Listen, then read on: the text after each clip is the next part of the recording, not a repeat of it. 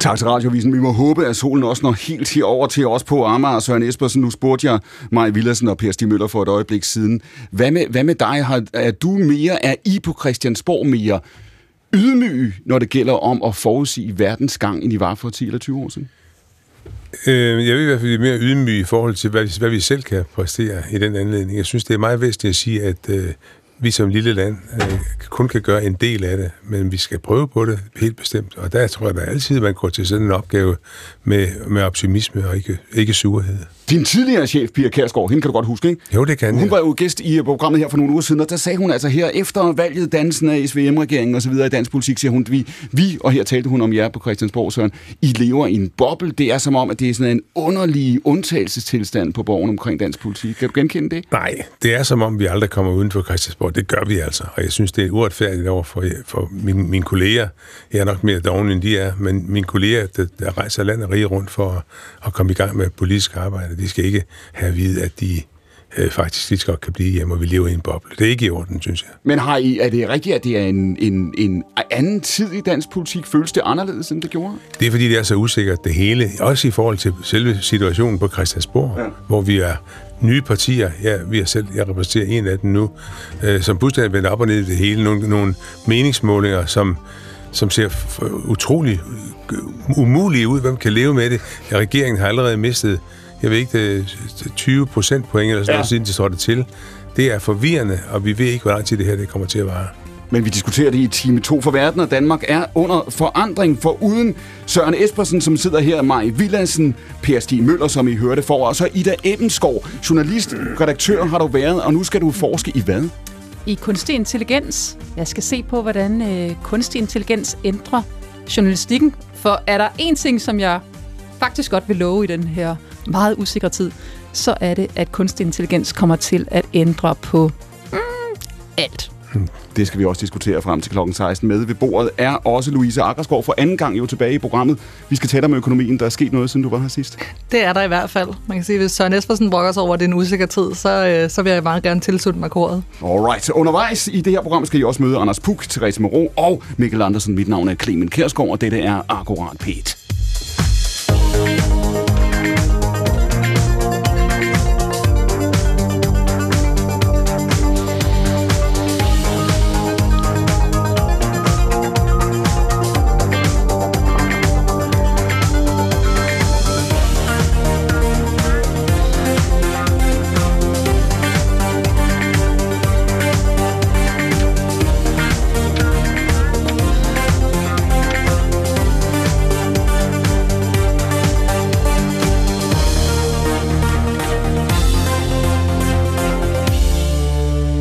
Stig Møller, jeg spurgte dig før, vi øh, fik radioavisen omkring det her med, om demokratierne er stærke nok. Du siger, hvis Trump måtte komme tilbage i USA, hvad venter der så?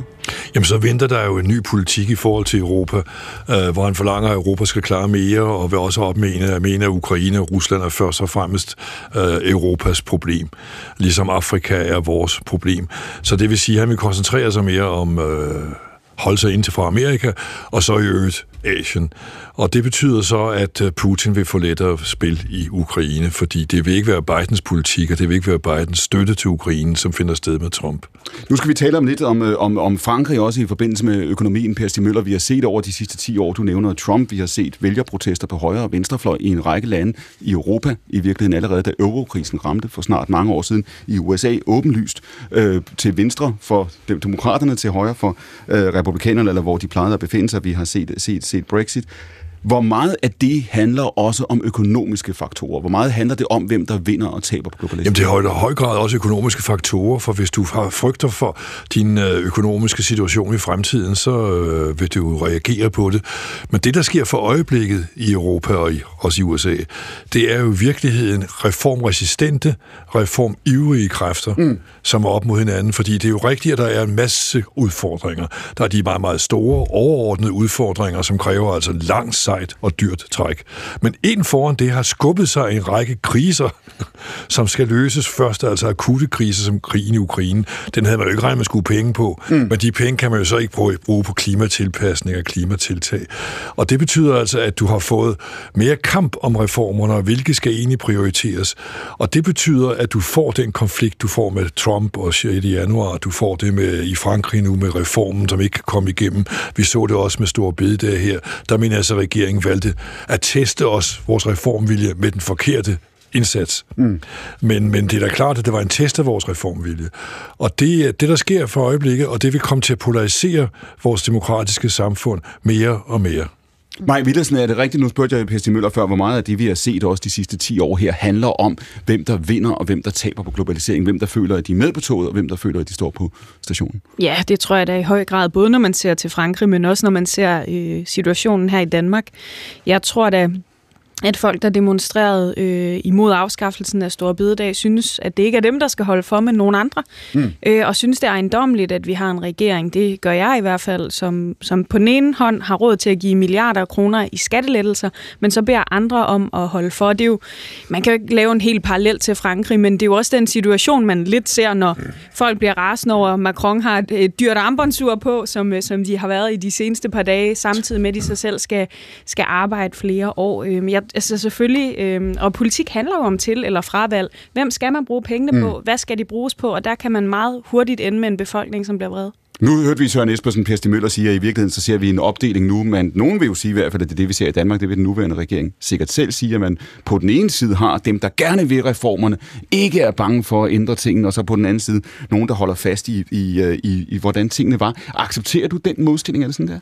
Nå, men reformer, det tæller uh, Lars Løkke Rasmussen for eksempel om hele tiden.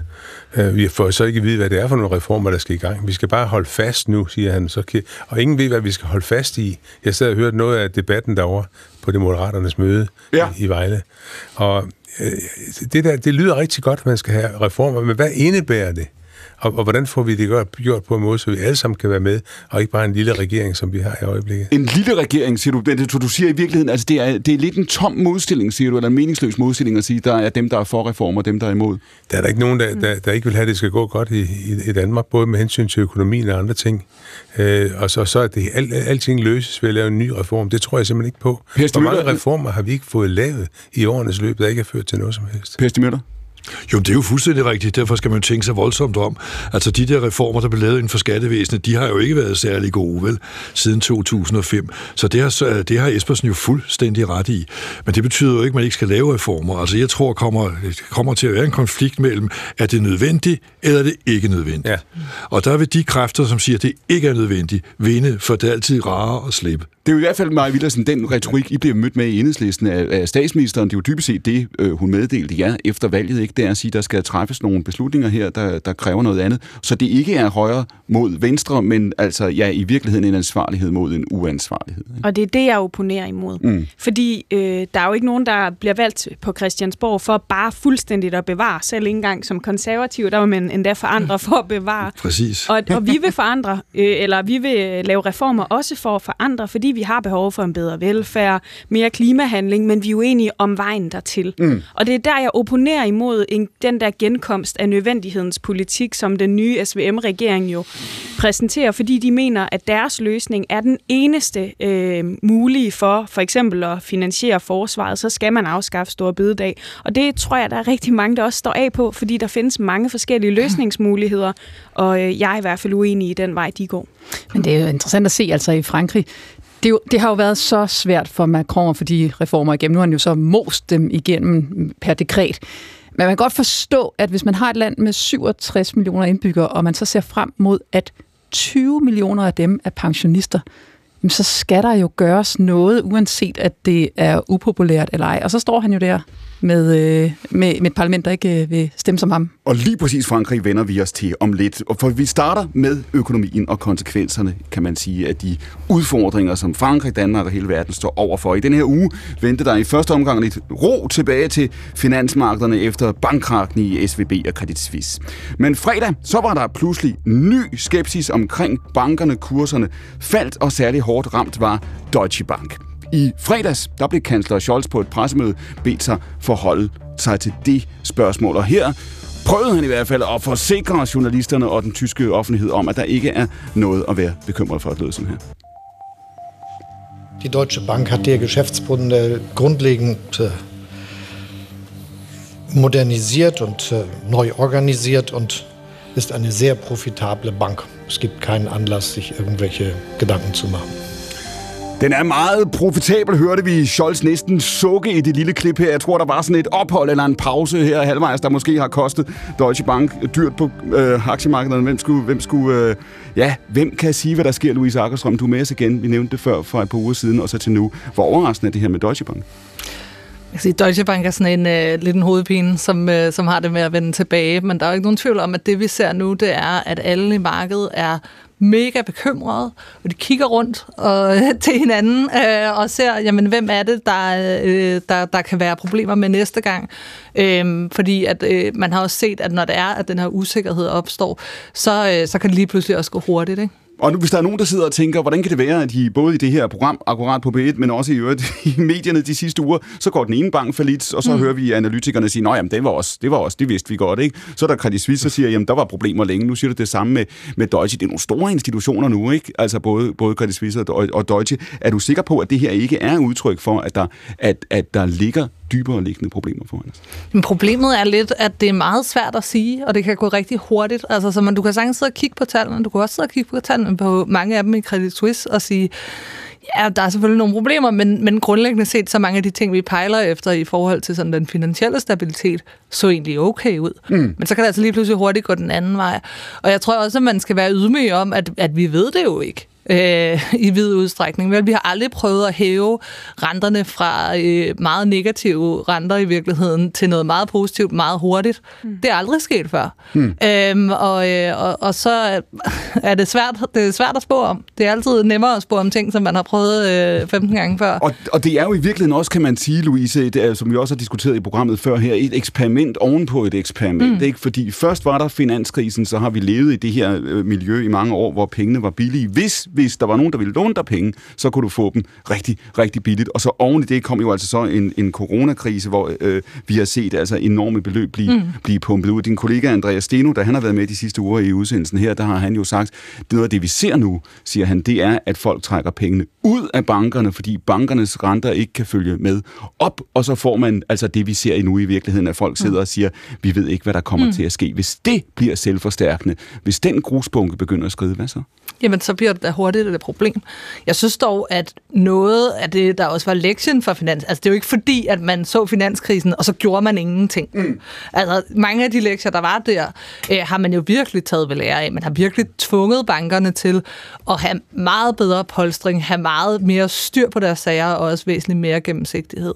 Øh, og der kan man sige, at, at nogle af dem, der er gået under, har været under nogle lidt andre systemer, end for eksempel i resten af Europa, ikke mindst i USA, hvor man er, har været væsentligt mindre reguleret. Øh, men der er jo ikke nogen tvivl om, at, at, at det er meget usikkert. Mm. Altså, og vi kan godt blive ved med at sige, at det her var et enkeltstående tilfælde, det kan vi godt forklare. Det her var et enkeltstående tilfælde, det her kan vi godt forklare. Og det kan være, det bliver ved det. Men, men det kan også være, det ikke gør.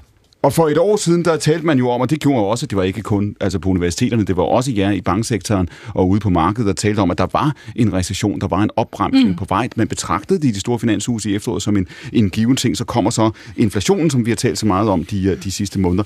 Men hvor meget sammenhæng er der her, Louise? Fordi hvis jeg sidder og, og er en investor, eller bare opsparer og, og begynder at blive nervøs og tænker, mm. nu skal jeg helgardere. Sådan er der mange, der tænker i, i øjeblikket. Hvor meget ser jeg så også på, står vi over for, for, for syv mag magre år her? Altså er vi på vej ind i en fase nu, hvor vores forventninger til, hvor meget vi kommer til at tjene, hvor store afkast vi får, om vi kommer til at se stigninger på boligmarkedet osv., hvis alle sidder og frygter for fremtiden, mm. hvad så?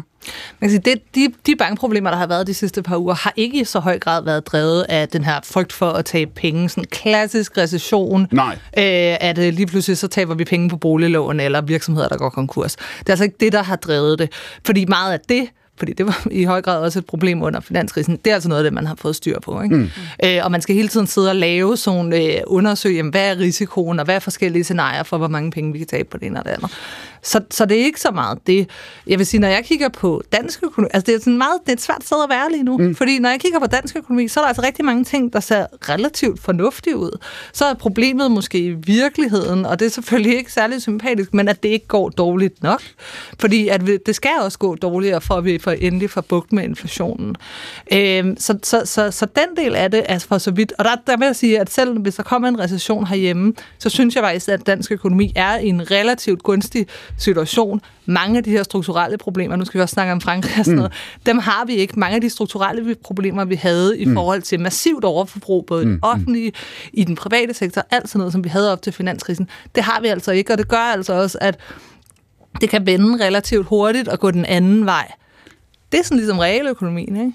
Maja Willis, ja, Ja, men det er, svært, det, det er mere, hvordan, når vi derhen, hvor vi får den her sådan lidt bløde landing, vi får strammet mm. i, finans, eller i pengepolitikken tilstrækkelig grad til, at vi får inflationen ned, men ikke tilstrækkelig grad til, at vi får banker, der krakker, og vi derudover får en hel masse arbejdsløse. Maja Willesen, det er jo en klassisk opfattelse på venstrefløjen, at det vi har på, på finansmarkederne, de hysteriske kællinger, som Mogens Lykketoft kaldte dem for, for snart flere øh, år, år, årtier siden. Det går nok ikke længere. Altså nej, det var, det var en, en anden tid, ikke? men øhm, den analyse af at sige, at man har en, en finanssektor, at man har nogle aktiemarkeder, som på en eller anden måde er øh, øh, altså, øh, skyder op og ned, og når de gør det i, de, i deres egen jagt på øh, profitten, kan man sige, så koster det i virkeligheden resten af samfundet penge. Altså, at der er noget grundlæggende usundt ved det, man også har set de sidste 40 år, det var det, Lykketoft refererede til, denne her vækst i, i, i aktiemarkederne, og mm. denne her, kan man sige, økonomi, som nogen vil sige, er blevet, jeg har sagt, bygget ovenpå den klassiske mm. økonomi, mm. som, som vi havde. Hvordan, hvis I havde 90 mandater, hvordan skulle det her se ud?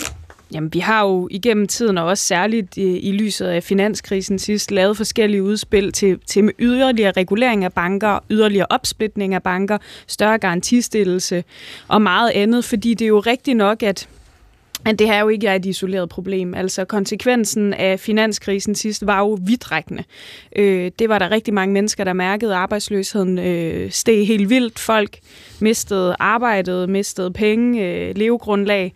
Og, øhm, og det er jo den situation, man kan frygte lige nu, øh, og som jo klart gør, at folk bliver urolige, holder tilbage med at købe, og, ja, og det kan jo sætte øh, et forfærdeligt hjul i gang. Så derfor er det rigtig vigtigt, at vi politisk også tør tage nogle greb, og det har man jo historisk gjort, altså efter krisen i 30'erne, så lavede man jo meget omfattende regulering øh, af banksektoren. Det lykkedes, det virkede, mm. men, men i 80'erne gav man mere slip, så fik vi finanskrisen, og det er jo godt, man har skruet, strammet grebet lidt. Jeg kan bare være bekymret for, om det har været nok. Per Stig Møller, når du ser på aktiemarkederne her, ser på, hvor meget den her økonomi øh, øh, fylder, og så altså jævnfører finanskrisen, vi oplever det også nu, det har reelle omkostninger. Det er ikke bare mennesker på et casino, der kan, der kan satse og tabe eller vinde. Det har konsekvenser for resten af samfundet. Fylder de her finansmarkeder simpelthen for meget samfundsøkonomi? Nej, det gør de ikke, men jeg, jeg vil godt øh, tage et perspektiv ind, som også hænger sammen med noget, Maja var inde på tidligere omkring Stor Bededag. Altså, det hjælper jo ikke på forståelsen i demokratiet af nødvendigheden af reformer det der foregår. Altså når vi igen ser de her enorme bonusser og de enorme lønninger, og man så ser banksektoren, jo, der har mange bonusser, og der har høje lønninger, øh, igen, igen begynder at kuldsejle, øh, så har man jo lidt svært ved det. Når man så hører om andelen med 250 millioner, 300 millioner, det bliver så ikke til noget, medmindre de vinder en retssag, det ved vi jo ikke. Øh, så bliver man jo sur. Og det er jo det, du kommer til at opleve. Den splittelse i samfundet, den bliver øget af det her, øh, den grådighed, der ligger i det. Og der vil jeg godt minde om, jeg skal nok slutte nu, Obama, der i sin tid sagde til erhvervslivet og bankfolkene på et møde med dem, Altså, hvis I ikke kan styre jer selv, så kommer høtyvene. Mm. Mm. Gør de det, Søren Esben? det, det, det, det kan jeg ikke svare på, desværre. Har, har, du, har du en høtyv? Nej, det har jeg ikke. Jeg bor på landet, men jeg har ingen, jeg har ingen høsyg. Du er derfor spurgt, ja? Ja. Nej, men, øh, men jeg synes jo, når, både, både når det gælder uh, vores bankvæsen, men også, også hvordan almindelige mennesker reagerer på alt det her finanskrise, det, vi har i Danmark gjort det rigtig godt, synes jeg. Altså, jeg synes, vores befolkning har forstået, at det her det er alvor. Se, hvor hurtigt man fik overenskomsterne løst. Stort set, det var, alle sagde, at det kommer til at tage lang tid, der bliver ballade. Men, men man viser mådehold, både fra øh, arbejdsgivers side og også fra lønmodtagers side. Men det er rigtigt forstået, at Danmarksdemokraterne er jo altså, skal man sige, et blot i blot parti. Ikke? I er en del af en borgerlig blok, og det vil sige, at hvis man står over for, for, for de her diskussioner i de kommende år, det kan være øh, inflationshjælp, hvis det, vi står over for nu, vil blive værre af mange andre ting, øh, Søren Espersen, og de her reformspørgsmål. Hvilken side står I så på? Står I på dem, der siger, at, at der skal det, man ville kalde klassiske borgerlige reformer til? Jeg tror, man skal passe på med, med, med, med masser af tilskud til det, det ene og det andet. Vi havde masser af tilskud, også meget fornuftigt under, øh, under krisen mm. med, med pandemien. Men jeg er ikke sikker på, at det er vejen at gå, øh, bare at satse på tilskud, øh, tilskud fordi det, det udhuler sig selv og, og, og gør det problematisk i forhold til inflationen. Maja? Jamen, det er jo fuldstændig rigtigt. Man kan jo ikke bare puste øh, penge ud i, hvad kan man sige, uden konsekvens, øh, og derfor så skal man selvfølgelig også lave finansierede tiltag, men det opfatter jeg nu også, sådan, at der er sådan en relativt stor enighed om på Christiansborg, men, men det er sådan bekymrer mig lidt for, særligt set i lyset af, hvilken regering vi har, er, hvad deres svar vil være, hvis mm. vi ender med en rigtig stor krise. Igen, alla øh, finanskrisen sidst. Fordi hvad skete der? Jo, øh, folk øh, blev fyret i et væk. Det startede i øh, ja, byggebranchen. Mm. Jeg var selv så heldig at arbejde i et boligmarked ved siden af studierne. Det lukkede, så kom jeg til at arbejde i en brus. Den gik også ned. øhm, det var ikke så fatalt for mig, men det var det for de mennesker, der arbejdede der. Og hvad oplevede de? Øh, at øh, dagpengeretten øh, blev skåret, ikke? og at bankerne samtidig fik kæmpe gaver. Louise Akkerstrøm, hvor let har I, når I sidder og rådgiver jeres kunder i dag? I, er, med, I har jo kunder over hele landet, ved alt muligt, lønmodtagere, selvstændige erhvervsdrivende mm. osv. Sandheden er den, at deres, deres økonomiske situation er meget forskellig. Ikke? I har kunder sikkert, som ikke har mærket noget til det her rigtigt, og så har I andre kunder, der er ramt af det hele. De har været ramt af energipriserne, de er ramt af inflationen osv.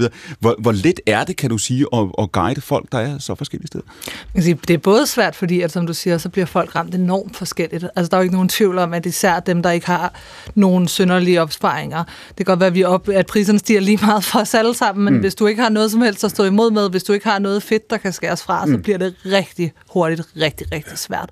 Og det ser vi jo også. På virksomhedssiden ser vi jo også noget tilsvarende. Altså, vi kan se, at det danske betalingsbalanceoverskud er det, jeg ved ikke, om det er det største i verden, mm. men det er immer væk tæt på. Mm. Øh, der, det er et udtryk for, at der er nogle danske virksomheder, der klarer sig ekstremt godt. Og så er der nogle andre, som allerede nu er blevet ramt øh, af den her tilbagegang. Og det gør det svært, og det gør det selvfølgelig også ekstra svært, at vi jo ikke ved, hvis jeg kunne sige, mm. der er roligt, der går øh, seks måneder, så skal det nok gøre det ene og det andet. Men det ved vi jo ikke. Usikkerheden er bare enorm. Og så har vi jo også en tendens til bare at tage det perspektiv, der handler om dem, der har i forvejen. Altså, at vi må ikke gøre nogen for vrede, og slet ikke boligejere, mm. men dem, det jo virkelig går ud over, som jeg synes, vi nogle gange glemmer i den debat, det er måske lige præcis dig, mig, for nogle år siden, da du arbejdede den der bar, i den der brus, eller hvad det var. Altså, de 30-årige, som skal ud og købe noget, de har sgu da ikke alle de der aktier, som øh, boomerne har bygget op. For dem er det jo altså en god ting, når boligpriser falder. Vi hørte lige radiovisen faktisk, før vi gik på her kl. 14 direkte, der hørte vi jo altså den her nyhed om, at der er betydeligt flere, jeg tror det er 8 procent flere, ikke? Der, der bor hjemme mm. hos forældrene i starten af 20'erne, de gjorde før. Pesti Hvad skulle det da ellers gøre? Pesti Møller, det er jo også, når man er øh, konservativ, så ser man jo også det her gennem en generationskontrakt. Hvad, hvad står vi over for det, når du ser på øh, klimaspørgsmålet, som vi nævnte i forbifarten før også?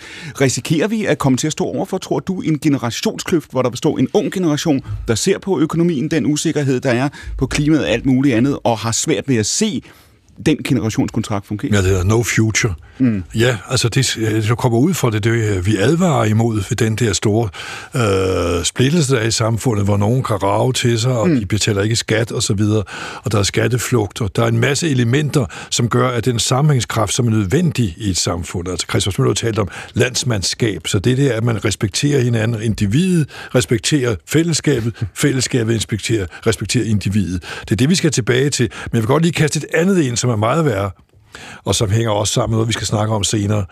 Altså, verden står foran at blive delt op i to økonomiske systemer. Mm. Mm. Og vi kan se, at aftalen mellem Rusland og Kina går ud på, at de ikke længere skal handle i dollar, men i kinesisk valuta. Og hvis Kina, det har de så fået igennem der, det kan de så også få igennem afrikanske lande, mellemøstlande, så sidder Vesten pludselig med en amerikansk valuta i det amerikanske system. Det er fint nok, men den er bare isoleret fra den øvrige verden. Og det kommer også til at påvirke vores økonomi og vores øh, økonomiske handlekraft. Så jeg synes, vi har nogle meget, meget store tendenser, som er store politiske, vi skal se på. Og det vender vi os til en lille smule senere, præcis også, det, fordi her, det her var jo altså ugen, hvor Xi Jinping aflagde endnu et besøg i Moskva, og hvor det, hvad der rejste præcis præcis de spørgsmål, som du stiller, Pesti Møller. Men lad os lige vende os igen en gang til Frankrig. Fordi her fortsætter protesterne mod Macrons pensionsreform. I Paris i denne her uge, der blev en McDonald's angrebet. I Bordeaux, der blev der sat ild på rådhuset. I sidste uge, der havde vi besøg af Weekendavisens Frankrigs korrespondent Aske Munk. Han fortalte om den konflikt, der kører, og før vi hører klippet, så får vi lige lyden af kampe mellem demonstranter og politiet i Lille.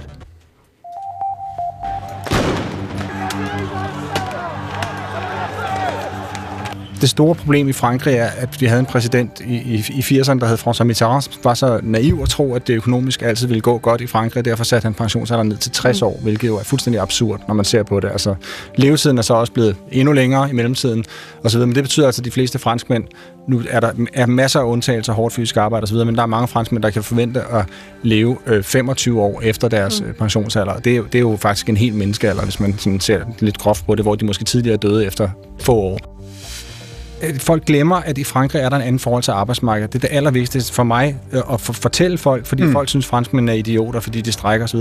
De har et andet forhold til arbejde. Franskmænd, mange, rigtig mange franskmænd går på arbejde med øh, angst og med, altså føler ikke, de har nogen indflydelse på det, de laver osv., hvor vi er vant til i Danmark, mange i hvert fald er vant til, at de får en personlig udfoldelse ved at gå på arbejde. Arbejdet er deres identitet osv., hvor franskmændene, der handler det om, det er et, et helvede, de udstår, indtil de en skønne dag kan gå på pension. Men Steno? Altså for mig at se, så lyder det her jo næsten som store bededagsdebatten på steroider. Ikke? Øh, man har forsøgt at skaffe nogle flere penge, og der har man så virkelig ja. gået til den her. Mm. Øh, og det, der undrer mig ved, ved det her synspunkt, som mange politikere indtager i øjeblikket om, at vi skal arbejde længere og mere, det er jo, at det har nul bundklang i befolkningen mm. hele verden over. Og Søren Espersen, det der store bededagsdiskussionen står i Danmark, her, som, som Steno siger her, det var Andreas Steno, vi hørte til sidst, altså, det er, det er det, vi ser i Frankrig, men på steroider. Kommer vi til at se et opgør om det, hvis man på Christiansborg siger til danskerne, de unge, de gamle, I skal arbejde med, at vi alle sammen siger nej tak? Nej, men med Stor Bede, der kommer en anden halvleg med Stor Bede. Det er jo ikke, helt, det er jo ikke forbi endnu. Altså, det, det, det vil ikke være det næste års tid, tror jeg, øh, fordi øh, folk har været så utrolig ophidset over det. Øh, vi får ikke franske tilstande i Danmark. Det tror jeg simpelthen ikke på. Det var mit næste spørgsmål. Ja, det tror det, du ikke det, på? Det jeg nok, øh, at, at, at det vil komme. Øh, prøv at se. Siger, du, siger du, du kan regne ud, hvor jeg er på vej hen? Nej, det har jeg ikke sagt, men ah, okay. jeg har tænkt det. Ja, det er no. ja. Nej, jeg, jeg, ved, jeg ved det jo ikke, men, men jeg siger, øh, vi, vi er nødt til at, at, at se, at der er kæmpe forskel på, på Frankrig. Det, at Frankrig Øh, meddelte, at man ikke kunne modtage den, den nye engelske konge på grund af sikkerhed, det viser, hvor, hvor, hvor, hvor farlig situationen er. At man ikke engang kan tøjle øh, en helt stor by med de, med de enorme midler, man har, øh, så er Frankrig virkelig øh, i, i problemer. Og der har de en helt andet system, som det også bliver nævnt i forhold til, vi har også på arbejdsmarkedet, hvor der faktisk er en dialog, som jeg også sagde tidligere, mellem arbejdsgiver og arbejdere. Øh, det kender man ikke på, på, i Frankrig på samme vis. Øh, så det er en katastrofe, øh, det, det Frankrig er på vej ind i. Det perspektiv, du rejste før, Per Stig Møller, hvor du siger, at vi vender os til det om lidt omkring øh, udfordringen fra, fra Kina, muligvis, muligvis ikke, sammen med, med, med Rusland osv.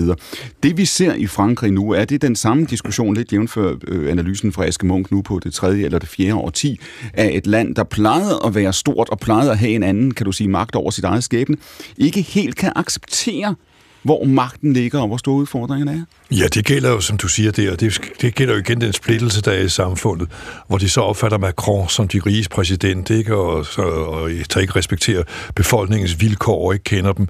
Og så skal vi altså også lige huske, at Frankrig, der skal hver generation gerne have haft en tur på gaden. Mm. mm.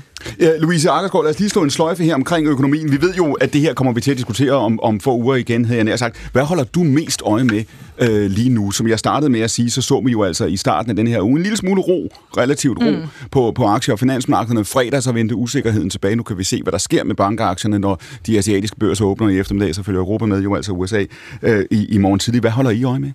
Jamen, vi holder øje med, i hvor høj grad begynder andre steder ligesom at vakle i systemet. Mm. Altså grundlæggende set, så er det, vi tænker rigtig meget på lige nu, det er, jamen, hvor meget er det, der skal strammes, hvis man, kan man sige, hvis man også lidt bort fra noget af det her øh, finansuro, fordi så er det grundlæggende problem jo stadig, hvor meget er det, der skal strammes, før vi får styr på inflationen, mm. og nu er det sekundære spørgsmål så, og hvad kommer det til at trække med sig i, mm. øh, i kølvandet? Ikke? Og vi så Christine Lagarde gå ud og, og, og, hæve, og hæve renten, mm. som hun havde lovet. Hun sagde, vi er, vi er, vi er kold som is her, vi, skal, vi holder fast, vi har lavet en analyse, vi tror, vi holder. Vi har set øh, amerikansk Fed jo følge med forleden dag, som er altså en, en renteforholdelse, der kun var var halvt så høj. Har du tillid til, at det her vil virke? Har du tillid til, at inflationsfeberen, hen sagt, er knækket nu? Problemet ved det her er jo, at de her, den her dynamik fra renterne til inflationen, ja. taget betragtning af, det ligesom er den store dynamik, der ja. er, det er det instrument, som, som øh, centralbankerne har, ja. så ved vi i virkeligheden meget lidt om, hvor hurtigt det virker, og hvor meget det virker. Og noget af det, som er bekymringen lige nu, det er, at der er kommet endnu en usikkerhedsfaktor ind i form af de her bankproblemer. Blandt andet også fordi, at hvis at det, at bankproblemerne er der, betyder, at bankerne så igen holder igen med at låne penge ud, men det virker jo faktisk en lille smule som en renteforhøjelse. Det vil betyde, at du skal have færre renteforhøjelser. Men vi ved ikke, hvor meget de kommer til at holde igen. Vi ved ikke, om de kommer til at holde igen. Og vi ved ikke, hvad det svarer til. Men det er også det, det er rigtigt at sige, det du siger nu, det er også, du frygter, og det er jo det, som, det er jo det, som økonomerne frygter, det er, at hvis man ikke får slået inflationen ned som en feber, mm. så bliver det værre, fordi det gør os alle sammen altså fattige. At den skal ned nu, ikke? Ja, og man kan sige, hvis vi kigger på sådan noget som forbrugertilliden herhjemme, mm. ikke? vi har set, at hvis du spørger, hvis du spurgte forbrugerne sidste år, nu er det blevet en lille smule bedre, men det går nok ikke særlig meget. Nej hvornår har det, hvordan står det til? Så vil de sige, at det har aldrig stået værre til. Nu tror jeg, jeg kigger på nogen, der i hvert fald er marginalt ældre end mig, og I vil nok mene, at siden midten af 70'erne har der været perioder, hvor økonomien trods alt har haft det værre end lige nu. Ikke? Øh, og, men det siger noget om, at inflation, og især inflation, der kommer bag på folk, det er bare ikke... Ida Ebenskov, er det, er det sådan, at hver... Pension, pensionerne rasler jo ned for øjeblikket, hvis de står i en bank. Ja, det er det. Nej, men det ikke, jeg siger ikke, at der ikke er nogen problemer. Min pointe er bare, at, at der er, der er immer væk Øh, hvis jeg kigger på 80'erne og 70'erne, så, så har der altså også været store problemer ja, ja, i dansk økonomi før. Ikke? Mm. Men det siger bare noget om, at inflation er svært upopulær. Nu sagde Per Stig Møller før det her med, at i Frankrig er det hver generation, der skal på, på gaden helst i der Ebenskov. Mm. Er det også hver generation, der skal opleve, hvad, hvad fanden det vil sige, når boligpriserne falder? Øh, det må man da nærmest håbe for dem, ikke? Altså, de får lov til at prøve. Men der er noget omkring de der generationer. Jeg vil sige, en ting er selvfølgelig uro på gaden, og, og, og, og det, er, det, er, det er voldsomme billeder, vi har set, og en anden ting er selvfølgelig, hvordan at, at finans og politik øh, skal fungere, og det er en anden, det er en anden ting. Mm. Men sådan den der helt kerne af, at man går ind og underkender en demokratisk proces. Den synes jeg altså virkelig lige, vi godt lige kan beholde og vare ved et øjeblik. At gå ind og mokke sådan noget lovgivning her igennem, og så bare fordi, siger jeg måske lidt firkantet her, ikke, at det er mediedarling Macron, der gør det, så får han lov til at gøre det. Tænk, hvis det var, nu kigger jeg på dig, Søren Espersen, tænk, hvis det var Le Pen, der havde gjort det, og havde brugt øh, paragraf 49.3 til at få sådan noget her igennem. Jeg kan sige jer, altså, så havde der været et, øh, og det, et, det, et andet rammeskrig. Og det det, du siger dybest set, da han rammer, altså ikke kan komme videre i parlamentet. Så, går, han, ja. så går han ind, og så får han det, så møffer han det igennem, og han overlever jo så en uh, mistillidsafstemning. Men det må, altså, om ikke han og hans regering, så må vi dog som øh, ko-demokrater sidde med en vis eftersmag i munden, fordi sådan skal det jo ikke være. Man skal have et, sammenhæng, et sammenhængende samfund, som er bygget på demokratiske principper. Og han må gerne, det ved jeg godt, men ser det kønt ud? Nej. Det er stor bededags. Han, nej, han har optrådt utrolig arrogant, ja. øh, Macron. I øvrigt på samme måde som Netanyahu i Israel er nu ved, ved at gøre det, og, og skræmmer mange af Israels venner væk. Øh, det er et uholdbart, når en, en regeringsleder eller en præsident, eller hvad det nu er, øh, bare trumler ting igennem, fordi han kan. Mm. Og det, det, de siger, den, den, den debat, den dialog, der normalt er øh, i, i, i befolkningen, i vores befolkning i hvert fald, som sagt, den kender de ikke i Frankrig. Og det er mm. det, der skaber kæmpe problemer. Hvem skal han snakke med? Mm. Jeg, jeg ved ikke, om det er, at han kalder på, han kalder til paladset, hvis mm. han har nogle idéer. Generelt så så trænger i mine øjne det demokratiske system i Frankrig til en gevaldig reform. Både bare den måde, man bliver valgt på, skaber jo et meget skævt parlament, øhm, og at, at, øhm, at man kan gøre sådan, som, som han gør nu, øh, fordi han ikke kan få flertal, det er jo klart, det skaber meget oprør.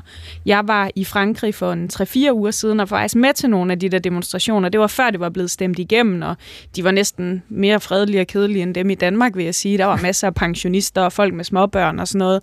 Så det var virkelig en folkesag, kunne man mærke, men efter mm-hmm. Mm. er det jo som om, der er virkelig er blevet sat bål i gaderne. Og jeg tror også, det har meget at gøre med måden, mm. at han simpelthen trumler det igennem på den der øh, vis. Det er jo bare, øh, ja, det er meget, meget usundt. Det må man og så kan man sige, hvad i verden skal manden gøre? Altså, det, det er en bunden opgave at få løsnet det der, men hvis jeg godt nok ikke kørt ud udefra.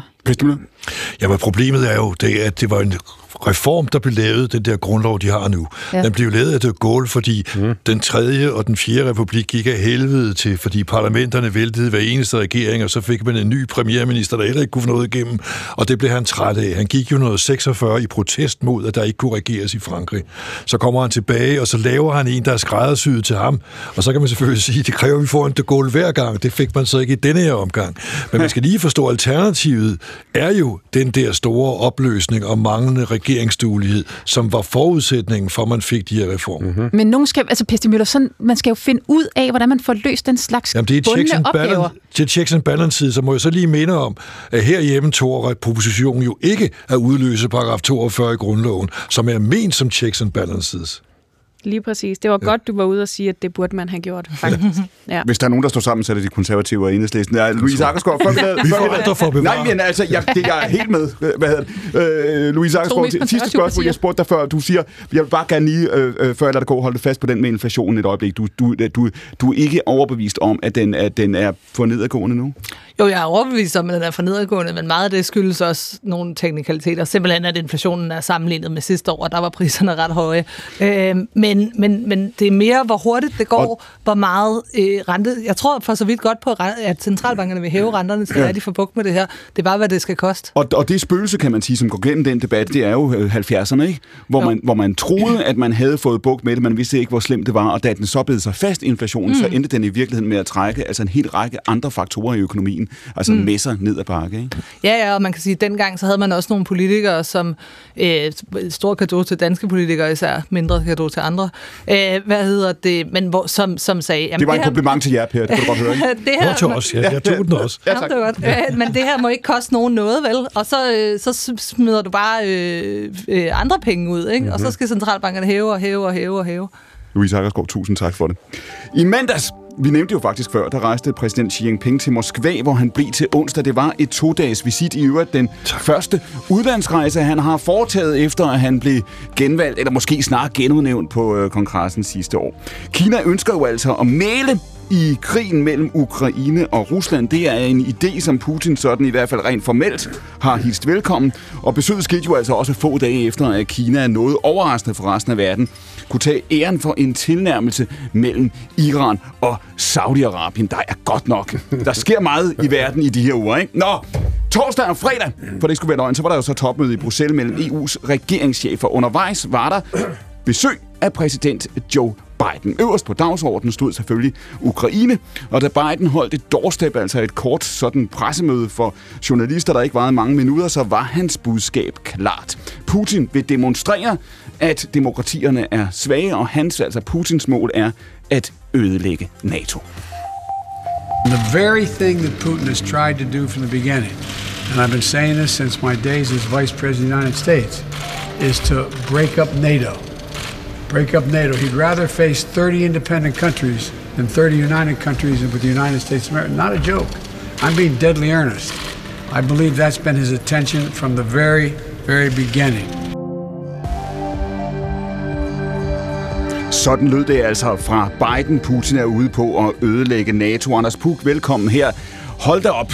Jeg skal ikke prøve at begynde at beskrive dig om at beskrive bare, hvad der er sket den sidste øh, uge, men lad os alligevel prøve, når du sidder og kigger på Rusland nu og på, på, øh, på, på deres dispositioner.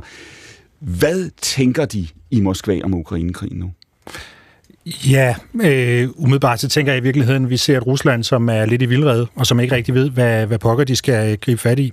Og så kan man jo sige, nu, nu sad jeg lige herovre og, og, og lyttede med på øh, samtalen her om inflation og øh, stigende renter og alle mulige ting. Jeg ved ikke, om øh, om, om centralbankcheferne er med i den militære planlægning, men jeg skulle til at sige, hvis der er noget, der lige i øjeblikket presser russerne, mm. øh, så er det altså den pengepolitik, der foregår i Vesten, og, og, og de her stigende renter, øh, fordi stille og roligt, så, så er det altså også et, et, et område, som, som de bliver presset på. Og lad os lige gribe fat i det en gang, fordi hvis vi prøver at skrue tiden et år tilbage, så kan vi jo huske, hvordan man i Vesten så, at øh, de her sanktionspakker blev gennemført den ene efter den anden. Vi blev mm. fortalt, at det var historiske øh, sanktioner.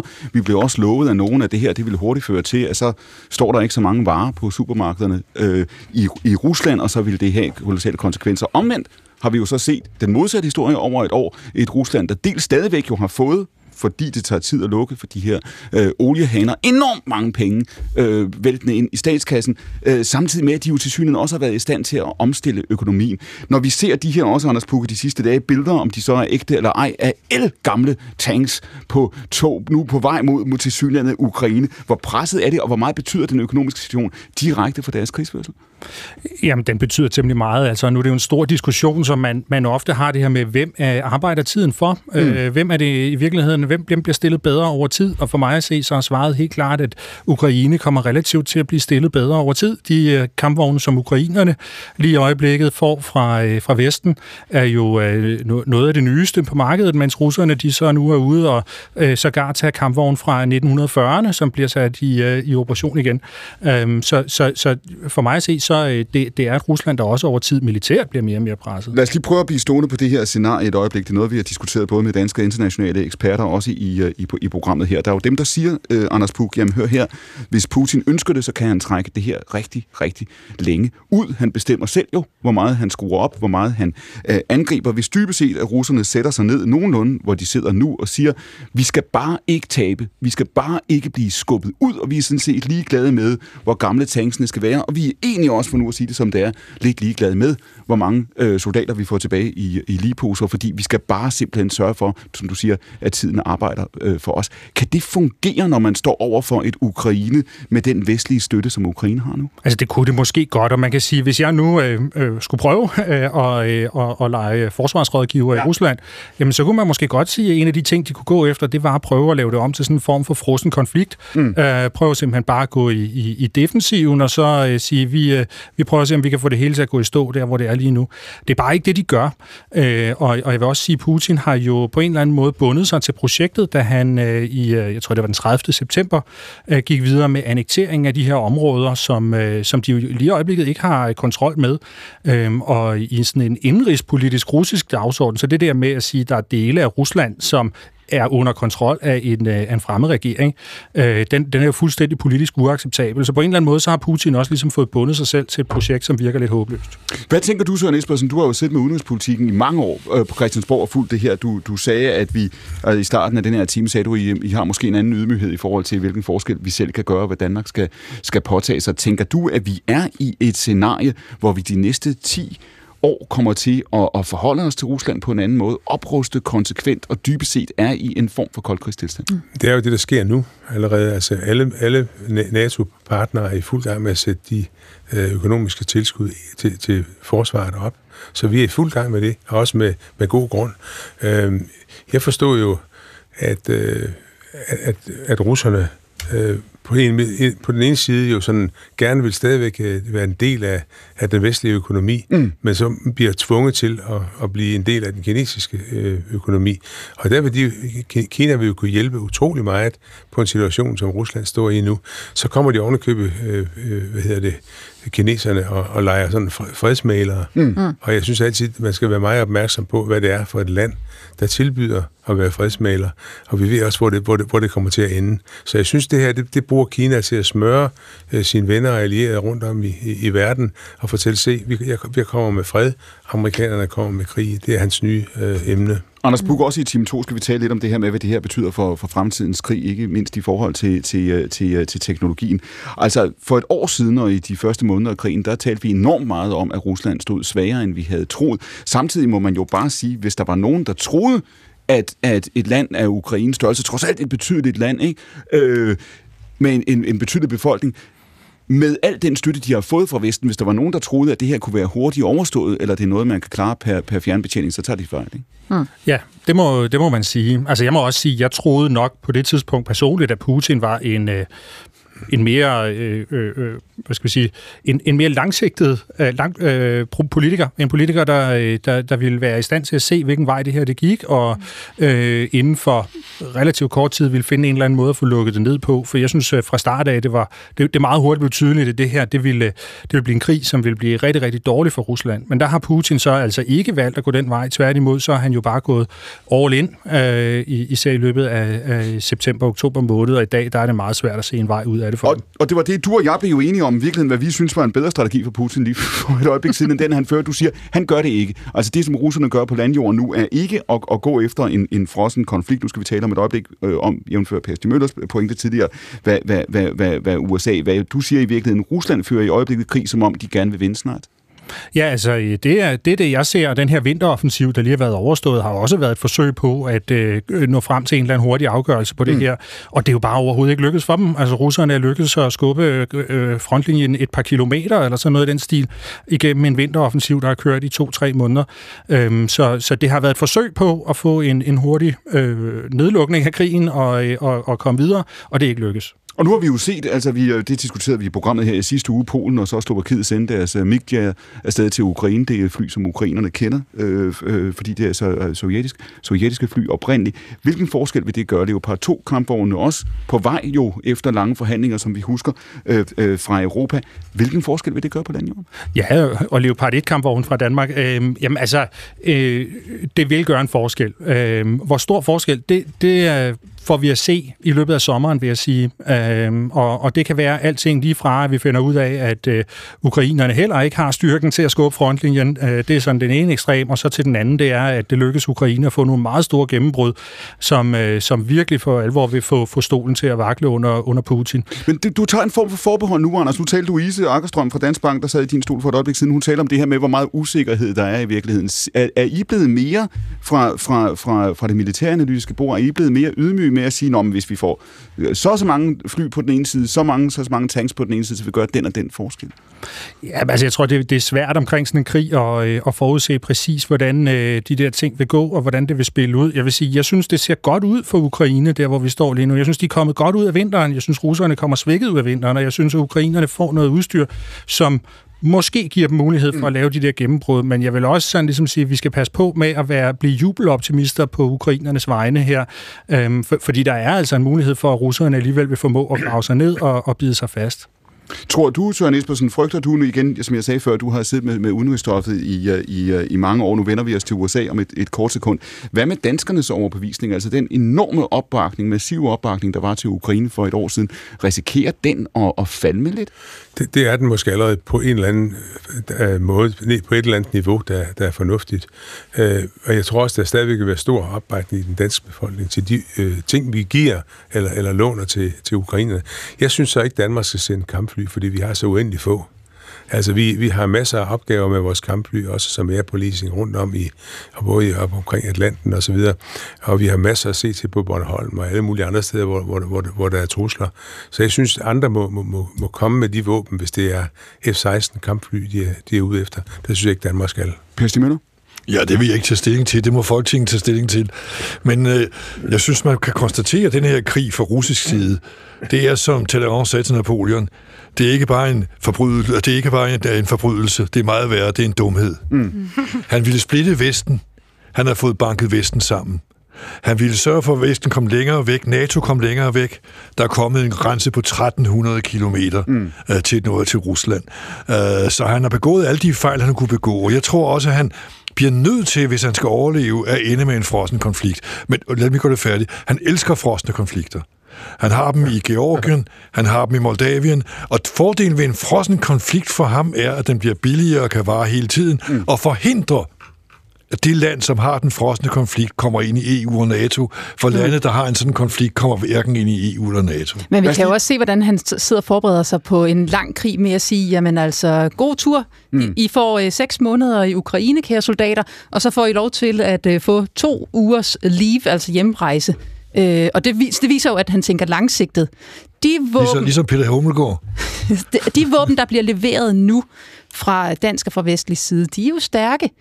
Hvorimod vi ser, at nogle af de kampvogne, der bliver sat ind, jeg hørte uh, Ivan Krastev, analytikeren, mm. sige, de holder i gennemsnit, og hold nu fast, 48 timer mm. på slagmarken. Ikke? Nu kommer der noget ordentligt tungt øh, vestligt materiel. Mm-hmm. Hvis vi kan slå tilbage med det nu, så har vi en fordel, for, for tiden arbejder jo med ham.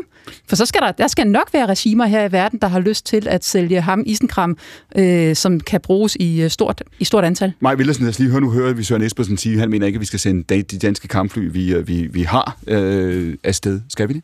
Jeg vil ikke afvise det. Altså, vi har jo bakket op om en hver, øh, et hvert initiativ øh, om at støtte Ukraine i deres forsvarskamp, både civilt, men jo også militært, fordi mm. det vi så i starten var jo, og jeg kan så tydeligt huske det, øh, vi var jo ind til sådan nogle briefinger som partiledere, og efter øh, de russiske tanks rullede ind over grænsen, så var der jo også nogen, der sagde, at det her kan godt tage 48 timer, så er Kiev taget. Mm. Men man så en befolkning med potteplanter, med altså alt, hvad de havde af, af, af ikke-militær, stå imod mm. og, og, og vise, at det er ikke kun materiel, der gælder i en kamp, det er også motivationen for øh, at forsvare. Så når du siger det med kampflyene, så siger du i virkeligheden, der er ikke for enhedslisten, er der ikke nogen røde linjer i forhold til, hvilke våbentyper vi skulle sende? Det er der.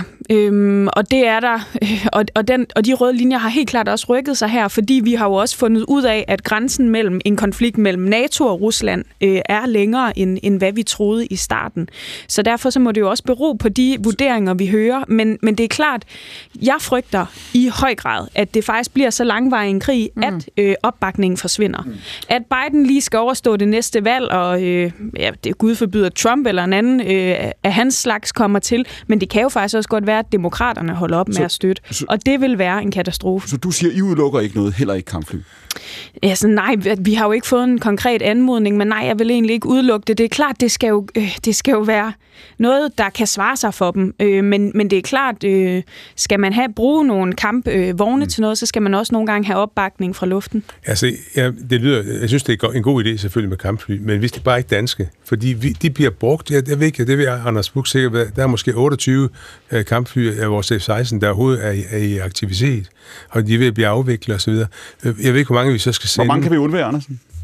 Ja, det, jeg, jeg vil helst ikke komme for langt. Jeg tror, jeg tager ligesom uh, Per Stier siger, det må Folketinget uh, tage sig af. Men, men, men det er jo uh, to rigtige argumenter. På den ene side, uh, ukrainerne har brug for det her, og på den anden side, så er Søren Espersen jo også ret i, at vi har ikke så mange. Det var en meget diplomatisk uh, måde at svare på. Vi skal lige vende os et øjeblik til uh, USA, men præcis den her diskussion, som vi har nu. I sidste uge fortalte vi, hvordan Floridas republikanske guvernør Ron DeSantis, der jo altså ligner en stærk kandidat i uh, primærvalgen hos republikanerne, stillede spørgsmålstegn ved, om Ukraine nu også er så afgørende vigtig vigtig for USA. Det var en udmelding fra DeSantis, der blev modtaget med kritik og skepsis af flere andre højtstående republikanere. I torsdags, der besøgte den britiske tv-vært Piers Morgan så DeSantis i Florida. Og her forsøgte guvernøren så over for Piers Morgan at forklare, hvad han havde sagt og ikke sagt om Ukraine. Og så slog han også fast, at hovedudfordreren for USA ikke på sigt er Rusland, men derimod Kina. Russia did not have a right to go in to Crimea or to go in in, in February of 2022, and, and that's, that should be clear. And if China did invade Taiwan? Th- that would be aggression. Absolutely, it would be aggression. And Americans should get involved in, in that? So I would say that Taiwan is a, is a strong ally of the United States. Um, I think that that's a, a, critical interest. I think it's for us, but also for our key allies like Japan and South Korea. And I think overall, the number one issue that we face internationally is checking the, the growth and the rise of China. Det er Kinas opstigning her, Søren Espersen, som vi hører DeSantis sige, er hovedudfordringen for USA. Har han ret? Ja, det, det mener han har, og jeg mener, at netop at Taiwan kan blive ud, udgangspunktet for øh, en, en måske overkøbet varm krig i det område derovre, som er så betændt, som det er. Så jeg synes, det er meget væsentligt, at det er også sket fra, fra Bidens side, at man har givet en slags garanti i forhold til Taiwan. Deres militær, så til, i, til modsætning til Ukraines på Taiwan, er jo hypermoderne mm. og meget, meget stærkt. Man skal ikke undervurdere uh, Taiwans militære øh, evne. Øh, jeg, jeg, jeg ved ikke, hvor mange hvor mange 100.000 mand de har i, de har i hæren, og alle sammen med, med stor. Og så er det meget nemmere at for, forsvare end det er at angribe. Så, så det bliver svært for Kina, bare hvis de går løs på Taiwan. Så det Sandis analysen er grundlæggende rigtigt her. Han siger, at hovedudfordreren, det er... Det er Kina, kommunist-Kina. Er det rigtigt, Pesti Ja, ja, det har jo været den vinkel, der har været de sidste 15 år i hvert fald. Men der skal Amerika bare tænke på, før Ron DeSantis og for Trump forbudt forbindelsen til Europa, at det vil så være lige så dumt som Putins øh, handlinger. Fordi USA har kun venner et sted, og det er Vesteuropa.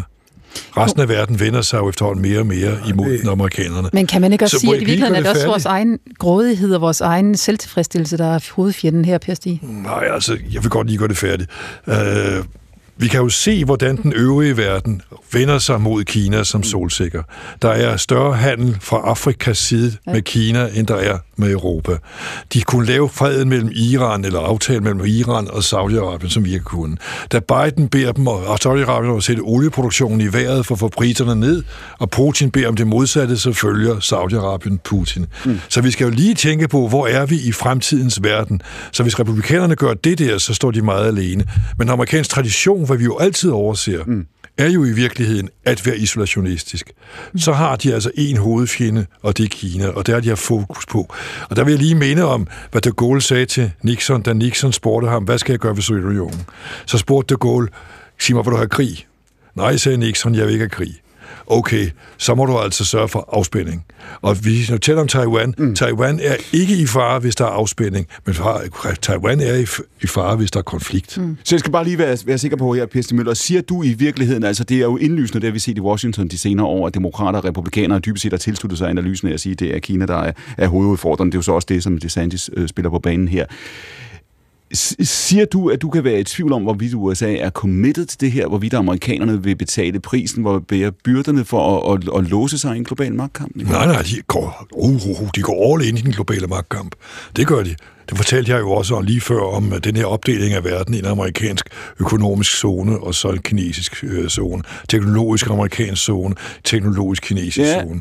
Altså den, den går de all in. Det jeg siger, det er, at Vesten skal lige tænke på, at vi har ikke så mange venner Nej. og så meget indflydelse, som vi havde før. Men går de også all in, jeg har sagt lige meget, hvem der sidder i det hvide hus, Trump, DeSantis? Ja, det gør de for øjeblikket. Det, det, det gør de. Men problemet er for dem, republikanerne, at hvis de bryder med Europa, så har de ikke flere venner i verdenspolitik. Du sagde i dag, Ebensgaard, lige før, spørgsmålet om vores hovedfjende her ikke er vores egen grådighed. Jamen, den, hele den der forståelse, det er jo det, der har bragt os dertil, hvor vi er. Ikke? Altså handel, du, handel, at uh, vi kunne handle mm. os til, at verden skulle være et andet sted. Hov, der var vi sgu uh, lidt for naive.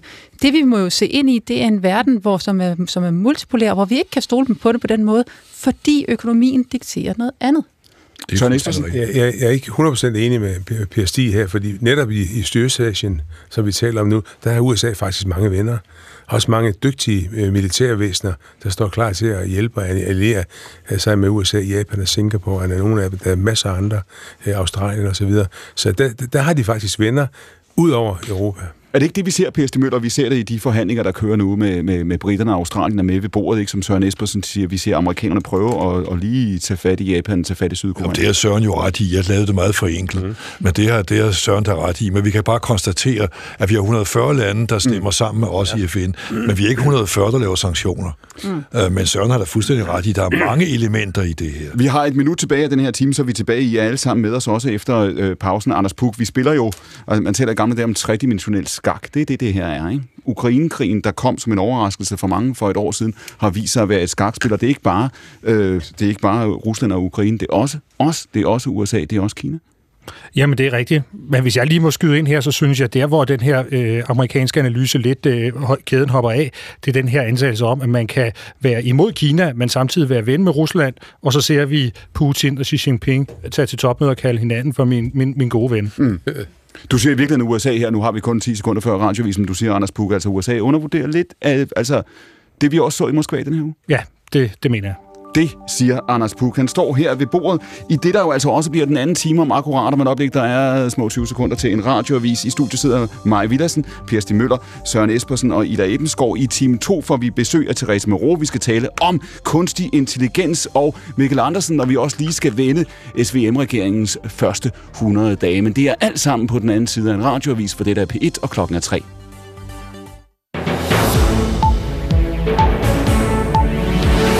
Det er forvirrende med for mange forskellige produktnavne som Flex El, Variabel El og Grøn El, når vi skal sammenligne forskellige energiselskabers produkter. Det mener Forbrugerrådet Tænk, der være branchen til at indføre nogle klare standarder, som gør det muligt for forbrugerne at se, hvad de reelt betaler for strømmen. I dag er det simpelthen for svært at gennemskue, hvad elprisen på vores regning indeholder, siger Forbrugerrådets direktør Mads Reinholdt. Hvis forbrugerne ikke kan gennemskue, hvad det er, de, øh, hvad det er der står på deres energiregning, så er der ikke nogen mulighed for dem for at øh, gå ind og være aktive forbrugere, der finder det bedste og billigste tilbud. Og det vil sige, hele forudsætningen for, at vi kan arbejde med det her som et, et reelt marked, hvor forbrugerne kan flytte sig rundt, øh, det er jo, at man kan gennemskue, hvad der står på regningen, og det kan man ikke i dag. Forbrugerrådet er klar med 20 forslag, som skal give bedre vilkår for elgas- og fjernvarmekunder. Og det er der brug for, mener rådet. For de senere år er antallet af klager over energiselskaberne væltet ind til ankenævnet på energiområdet. På mange måder er det et, et, marked, som er umodent, og hvor der er desværre nogle brødne kar. Og så er det helt ugennemskueligt for forbrugerne at finde ud af, hvad det er for nogle priser, der egentlig gælder. Og der er virkelig brug for, at man får kigget på det her marked og får det reguleret bedre. Indbyggerne i Berlin stemmer i dag om byens politikere skal skrue gevaldigt op for klimaambitionerne.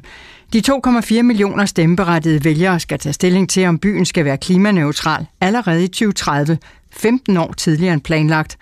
Som det er i dag, skal Berlin som resten af Tyskland først være klimaneutral i 2045.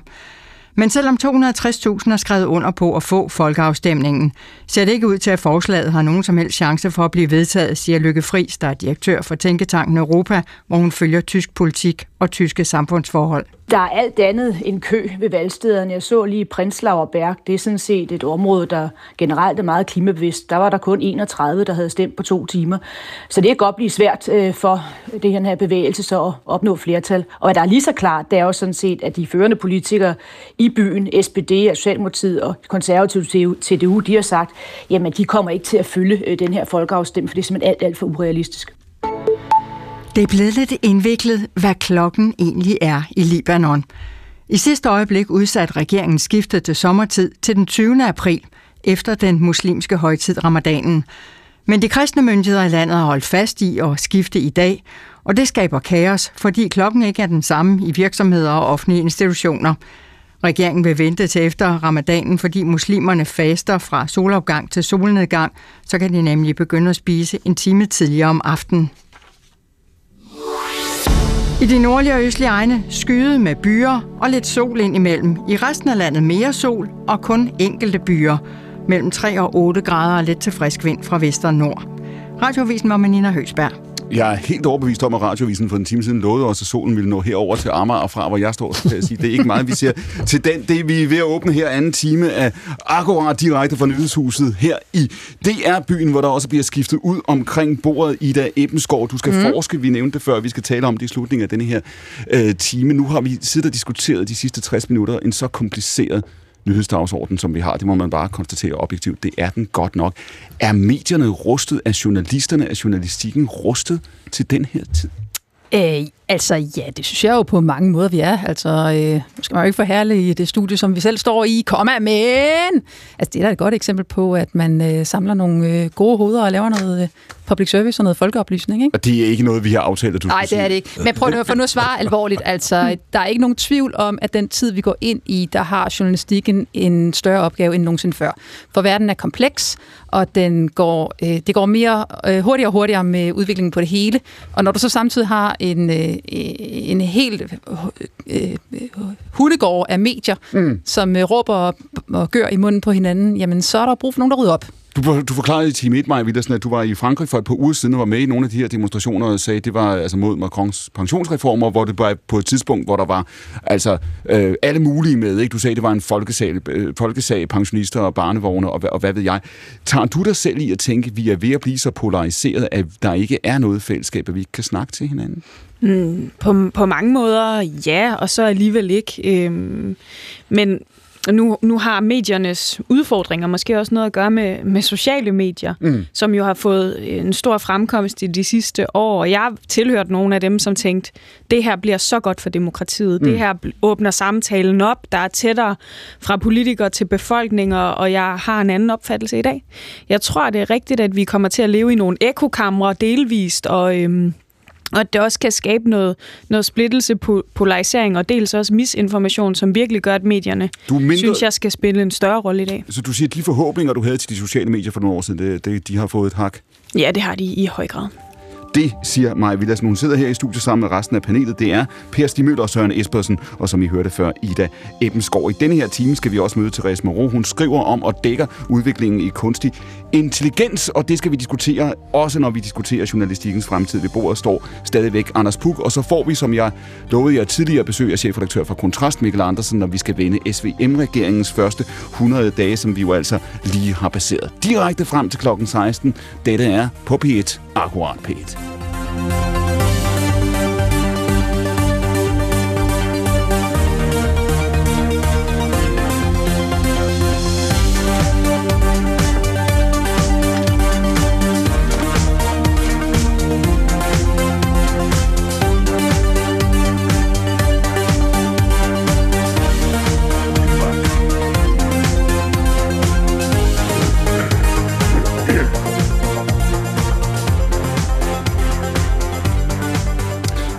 Anders Puk, nu skal vi jo altså diskutere også i lyset af Ukrainekrigen, som vi talte øh, om op mod radioavisen, hvad det er, den har lært os. Jeg spurgte dig jo, og du har sendt os øh, øh, svar, som jo tyder ikke mindst på, at vi har set noget om, hvad teknologien kommer til at betyde her. Jamen, det er rigtigt, ja. Øh, altså på, på mange måder kan man sige, Øh øh, vi har lært rigtig meget om krig, øh, sådan helt generelt. Så, øh, så, så inden for mit fag er der jo rigtig meget, man, man kan kigge på, hvad er det, der foregår i Ukraine, og så sige, hvordan, hvad er det, vi skal blive bedre til i fremtiden. Og hvis de sidder i Beijing, vi var inde på det før radioavisen, og, og overvejer, hvad de skal, og hvad de vil, og hvad de tør i forhold til Taiwan for eksempel. Hvilke lektier skulle de tage ned af det, vi har set i Ukraine det sidste år? Ja, det er nok nogle andre end dem, vi ville tage ned. Jeg tænker, at de nok skulle tage først og fremmest en lektie ind, der handler om, at sådan noget her, det kan godt være rigtig svært, mm. øh, og måske skal man lade være med at invadere nogle små lande, som man, øh, man synes, at man øh, på en eller anden måde skal, skal eje. Øh, og, øh, og, og så i det hele taget, ja, øh, så, så bør de nok sidde og overveje lidt om, hvordan man også kommer over sådan et Taiwan-stræde, fordi det er heller ikke så nemt. Og nu var vi inde på det før, hvor du siger, altså, at du siger, at det her det går altså overordnet set, mener du meget godt for, for, for Ukraine. Og den indsats, altså du stod fast før radioavisen, russerne prøver i virkeligheden at føre en offensiv krig endnu. De går ikke efter en frossen konflikt, men de erobringer, de håber få, dem kan de simpelthen ikke skrave hjem. Ja, det kan de så ikke lige i øjeblikket, nej. Der har de, øh, der har de ikke styrken til det. Øhm, og, og der kan man jo også sætte... Øh, altså, hvis vi skal prøve at lave nogle af de der koblinger mm. til nogle af det, noget af det der teknologi, jeg havde snakket om, så handler det jo også om, at, at russerne har en udfordring i dag med, at de ikke er godt nok uddannet, de soldater, der bliver sat ind for eksempel, ikke? Og, og de ikke har gode nok øh, øh, hvad skal man sige, modvirke, øh, midler til at, at håndtere nogle af de, øh, de udfordringer, det moderne militær, som, som de er op imod. Og en af dem er, som du siger, betydning af de langtrækkende missiler. Her siger du, her har vi lært noget af Ukrainekrigen. Du siger, der er ikke længere et sikkert bagland. Hvad betyder det? Ja, øh, jamen det er sådan lidt, altså man kan sige nu, øh, det, det er en af de ting, som, som jeg skrev til dig, det er det der, jeg tror, vi kommer til at skulle overveje det her med, hvad, hvad betyder det, at missilerne er så pokkers langtrækkende i dag? Mm. Og vi ser jo russerne, der, øh, der kan ramme over hele Ukraine og, øh, og gladeligt gøre det og prøve at sætte det ukrainske samfund under pres. Øh, og de jo altså kan ramme tusindvis af kilometer øh, øh, væk med, øh, med de der øh, moderne missiler. Og det gør også bare, at vi er nødt til at tænke anderledes i forhold til vores eget forsvar, vores egen rolle, øh, der hvor, hvor Danmark ligger for eksempel. Altså vi vil jo nogenlunde have den rolle, som det vestlige Ukraine, Lviv og, og de områder har. Det er jo nogenlunde den rolle, vi er tiltænkt i sådan et, en, et NATO-forsvar. Øh, øhm, og, og der må man bare sige, de bliver jo lystigt ramt af masser af missiler, så det er måske også noget, vi er nødt til at tænke på. Og noget af det her er teknologi, øh, Anders Puk, noget af det er jo også sådan, altså han har sagt normer, eller hvordan vi normalt tænker krigsførsel, fordi det er jo også det, vi er blevet mindet om det sidste år, at det er ikke, man gør ikke alting. Ingen af siderne gør alt, hvad de har mulighed for hele tiden. Der er nogle underlige normer for, hvordan man prioriterer og, og hvad man gør. Men du beskriver her, du siger virkelig, de langrækkende missiler, der er også spørgsmål omkring øh, droner og Starlings betydning, som du, du også har, har, har nævnt over for os. Er vi der, hvor man begynder at sige, at geografien betyder på en eller anden måde mindre, fordi hvis man i øvrigt har ressourcerne til det, så kan man dybest set føre krig mod et helt land og, og terrorisere civilbefolkningen, uden at det land, der bliver angrebet, egentlig kan vide, hvor det rammer næste. Jeg vil mere sige, at det interessante ved Ukraine er at se, hvordan ny teknologi og gammel teknologi bliver koblet på nye måder. Mm. Og på mange måder er det jo en, øh, en gammeldags artillerikrig, hvor det er, det er primitivt, og det er, det, det er bare noget, når vi lige snakkede om, at EU-landene vil levere en million granater til Ukraine, og det dækker sådan en 3-4 måneders forbrug. Altså når man tænker på det, det, øh, øh, det antal af granater, der ramler ned over ukrainske territorium for tiden. Det er fuldstændig vanvittigt, og det er jo begge sider, mm. der, der, der skyder så mange af.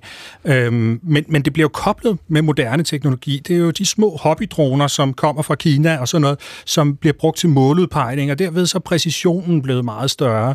Øh, rækkevidden er blevet meget større, så baglandet er ikke på samme måde et bagland som tidligere. Og sådan noget. Så det, det, det er begge dele, både det gamle og det nye. Mm. Maja Og så kan man jo sige, Udover det, den sådan konkrete, aktuelle, faktiske krig, så, så har der jo også været en hybridkrig. Man kan jo sige, at Rusland har været i krig med Ukraine rigtig længe, udover Krim, som man ignorerede øh, alt, alt for voldsomt. Så, så har man jo været i en hybridkrig, der har sat offentlige institutioner øh, fuldstændigt ud af spil i længe. Og det er jo en ny virkelighed, må man bare sige, som, som går ud over granater og, øh, og missiler og alt andet, som også er relevant, øh, som vi skal forholde os til, og hvor Danmark jo også kan spille en rigtig stor rolle til at for eksempel at lave cyberforsvar, som man jo også har hjulpet Ukraine med løbende. Pestemøller? Jamen, jeg tror, vi skal være opmærksomme på, at det hele bliver afgjort i løbet af det næste halve år øh, fordi det er her, det skal lykkes Ukraine at få trængt russerne ud. Hvis russerne holder det næste halve år, så trækker de den ud, og så er det, de får en frossen konflikt. Og det vil sige, mit pointe er politisk, at så skal man jo sørge for, at alle de hjælpemidler, vi har tænkt os, at Ukraine skal have før eller siden, skal vi se at få over hurtigst muligt. Jeg synes, det har været lidt træls at se, øh, at Zelensky skal bede og bede og bede og bede om noget, som han så ender med at få, i stedet for at vi havde tænkt os om, NATO og andre havde tænkt os om og sagt, jamen de får brug for det, de får brug for det. Og det, det tager for lang tid. Når du siger, hvad du siger nu, Per Stig Møller, går det så tilbage til den pointe, du havde helt for en time siden, hvor du sagde, vi ved ikke, hvad der sker, hvis Trump eller en som Trump... Ja, jeg vil have det overstået. ja, det gennembrud, som er nødvendigt, tror jeg. Fordi kommer de ind i næste vinter, så trækker de den frem til november 4. Ja, lad os lige prøve at holde fast på det. Men... Lad os lige, du siger, det er, det er nødvendigt nu. Hvad, er det, der, hvad, er det, hvad var det, du lige beskrev her? Hvad er det, der sker, hvis ikke er sejren kommer? Jamen, så er det, at den kommer ind i en ny vintersituation. Og så kan, vil, vil Putin gøre alt, hvad han kan for at trække den frem til november 24, i håb om, at der sker noget amerikansk politik, som giver gennembrudsmuligheder for ham. Men, men, men, men Per, du må jo være, i hvert fald være enig i, at der er, nogen, er der en ting, som vi hele tiden, den balance, vi hele tiden skal tage, det er at sikre os, at det her ikke bliver en NATO mod Rusland-krig. Og det er jo derfor, vi ikke bare kan... Altså, jeg synes, jeg synes jo af hele mit hjerte, at man skal støtte den ukrainske sag, og også militært, men du bliver jo nødt til hele tiden at have den balance, der hedder, vi har ingen interesse i, at det her bliver NATO's åbne krig mod Rusland. Og det gør det jo, hvis vi, du ved, rent øh, folkeretligt, hvis vi bliver part i krigen, i det øjeblik, vi får støvler på jorden, i det øjeblik, at det er vores piloter, der fiser rundt i luftrummet og laver no-fly zone over, over, Nå, det er jo øh, ikke det, jeg sidder og siger. Nej, men det kan jo godt være der, vi kommer hen, hvis du siger, at man skal have alt ind nu. Du siger, tænk frem, det du vil give om en måned, giv det nu. Ja. Fordi du har en interesse i, at han ikke kan nå at få øh, mere ind fra bagland, fra Kina, fra Iran, hvor end det måtte komme fra. Ikke? Men, men, men, men den balance skal jo så stadig holdes i, at du må ikke gå så langt ind, at du står derinde og laver nej, en nej, NATO-krig. Vi må ikke have boots on the ground. Det er det. Du må men, heller ikke have nej, piloter i luften, vel? Men det gør vi jo heller ikke, fordi vi hele Men det kan tiden godt være, du kommer derhen jo. Fordi vi hele tiden afleverer efter lang tids pres. Ja. Så kunne man lige så godt have været fremme i skoene tidligere. Det betyder ikke, at vi sender danske soldater over, men det betyder, at det udstyr, Danmark har gjort det godt, men det udstyr, som Vesten vil give, kan Vesten give noget hurtigere, i stedet for Zelensky skal tække og tække og tække, øh, og så kommer vi. Det kunne have været noget lettere for for eksempel kampvogne. Det kan gå et helt år, før de tyske kampvogne er på plads alle sammen. Mm. Ja. Men, men det kunne man jo, altså, man kan jo ikke vide, hvor de røde linjer er i dag. Tænk, hvis du havde gjort det på dag 1. Ja, så havde det været overstået nu. det er ikke sikkert. Det kan også være, at du havde startet 3. verdenskrig her. Mm. Er det det, du frygter i det? Øh, altså, øh, jeg, jeg, jeg tror, det var dig, Anders, der sagde... Der var en af jer, der sagde lidt tidligere det her med, at de, man skal ikke tage de der atomvåben, som nu bliver smidt i Belarus, som sådan, at nu er der øh, atom, taktiske atomvåben i krigen. Ej, de bliver, ikke smidt, de bliver stillet op, ikke? Om 14 dage. Jamen, ja. altså, NATO har jo også atomvåben stående forskellige steder. Ja. Men det er klart, at den, den, den linje, som Per Stig så fint beskriver her, hvor den her krig bevæger sig hen, mm-hmm. den er farlig. Og for sådan nogen som, øh, som mig, der er født, jeg er født i 1979, og verden den er jo bare gået fremad, ikke? og så er faldet muren, og alt gik godt. Og nogle gange, så kan man jo godt øh, komme til at tro, at man bare kan forlænge verden med brædder, og så skal det alt sammen nok gå, og så kan vi sidde heroppe i Hobbitland og hygge os. Men det er jo ikke sikkert, det er sådan, det går. Så ja, på dit spørgsmål, jeg kan godt være bange for, at det der kan udvikle sig rigtig grimt. Pestemø. Jamen, det er da klart. Det kan det da. Der er der ikke nogen som helst tvivl om. Altså, det lykkedes i sin tid i Nixon at skille Rusland og Kina ad. Det lykkedes Vesten nu fra under amerikansk pres, at samle Rusland og Kina igen. Ja. Altså, vi skal jo til at tænke det. på den geopolitiske situation, og vi skal være langt dygtigere til at føre global udenrigspolitik. Det gælder ikke kun Danmark, men det gælder Vesten. Og, og der, der, der, der kan vi jo konstatere, at vores situation bliver sværere og sværere. Så, så vi kunne da godt have reageret bedre. Vi risikerer også, at, at kineserne går ind på et eller andet tidspunkt. Der er en masse risici. Det er I der fuldstændig ret i. Der er en masse risici. Men så skal vi jo sige, at vi slet ikke vil have noget med at gøre. Ida? Og det siger jeg slet ikke. Jeg siger bare, tænk, altså, tænk, til, som dig, altså tænk langsigtet. Tænk, hvilke fjender får du? Vi skal jo også arbejde på alle mulige andre dagsordner her. Hvad er det, vi ser? Og det vil jeg også gerne høre dig om, Per. Det verdensbillede, du ser lige i øjeblikket krakelere, som jo minder mere og mere om en kold krig, hvor det globale syd sidder og kigger på os. Lula da Silva sidder og tænker, hvad? Øh, øh, masser af lande i Afrika sidder og tænker, øh, hyggeligere deroppe i Vesten. Altså, vi gider da ikke have sådan en, øh, en fremadstormende øh, vestlig arrogant alliance, som tror, de kan alt muligt. Nej, nej, men din pointe er jo så, at vi skulle ikke have gjort noget som helst. Det er vi bare ikke enige Overhovedet ikke. Overhovedet ikke. De gør masser. Bare keep balancen. Jeg, jeg har sådan, du ved, vi har et par børnebørn, vi skal tænke på, Per Stig. Ja, Men hvad, er det, hvad, har, du, har, du, har du børnebørn? Nej, ikke, ikke, ikke, ikke helt endnu. Må jeg lige holde fast i her, hvad hedder det... Um, når du, når, man kunne man ikke sige, nu har, øh, kan du sige, Slovakiet i sidste uge, og, og Polen krydset i hvert fald en øh, rød linje. Slovakiet gik i øvrigt, øh, hvad hedder det, Polen gik først, og så gik Slovakiet med, ikke? Øh, og, og sagde, nu sender man øh, de mm. her øh, øh, fly afsted. Så kunne man jo vende om øh, i det her og sige, hvad skal Rusland gøre ved det, når du siger før, det må ikke blive en NATO-Rusland-krig. Øh, hvad hvis det er et semantisk spørgsmål? Hvad hvis det dybest set er der, vi er? Fordi det, vi er i gang med at overføre til Ukraine, sådan lidt fodslæbende, som Per Møller siger før, det er dybest set en, en, en IKEA-boks med en krig. Ikke? Værsgo, her har I øh, flyene, her har I øh, efterretningerne, her har I dronerne, og hvis amerikanerne kunne få de der kasser til at fungere, så er det sådan, det kommer til at køre. Det bliver ikke Irak, det bliver ikke Afghanistan, det bliver ikke øh, boots on the ground, men det bliver en IKEA-kasse med nogle instruktioner, og så kan Ukraine og andre føre Men, men det der, det er jo øh, finere kriminologi som øh, man skal svare på. Det, er, ikke? det, du i virkeligheden spørger om, det er, hvad mm. foregår der inde i Vladimir Putins hoved. Mm. Og øh, jeg tror, vi, der er en del mennesker, der øh, både er skræmte og interesseret i, hvad der foregår, men der er meget få, der kan svare på det. Og det er jo præcis derfor, at balancerne bliver nødt til at være så fine, for, fordi at hvis du tager et alt for stort skridt ind, så risikerer du bare noget, som vi ikke ønsker. Men er vi ikke der, og Anders Puk, vi er nu nærmere ved sidste del af altså, denne her snak, men du bliver nødt til at komme igen snart, ikke? fordi hold op, hvor er der meget. Da Putin gik ind og tog Krim tilbage i 2014, ikke? og vi alle sammen stod, jeg kan huske, vi stod, Søren Espersen, du og jeg blandt andet i debatten i de der uger, jeg stod nærmest og kiggede på mit, mit, uh, mit uh, ikke længere eksisterende armbåndsur og tænkte, hvad er klokken? Er det her 1914? Er det mm. altså uh, midten af 18, altså 1900-tallet? Hvor, hvor søren er vi?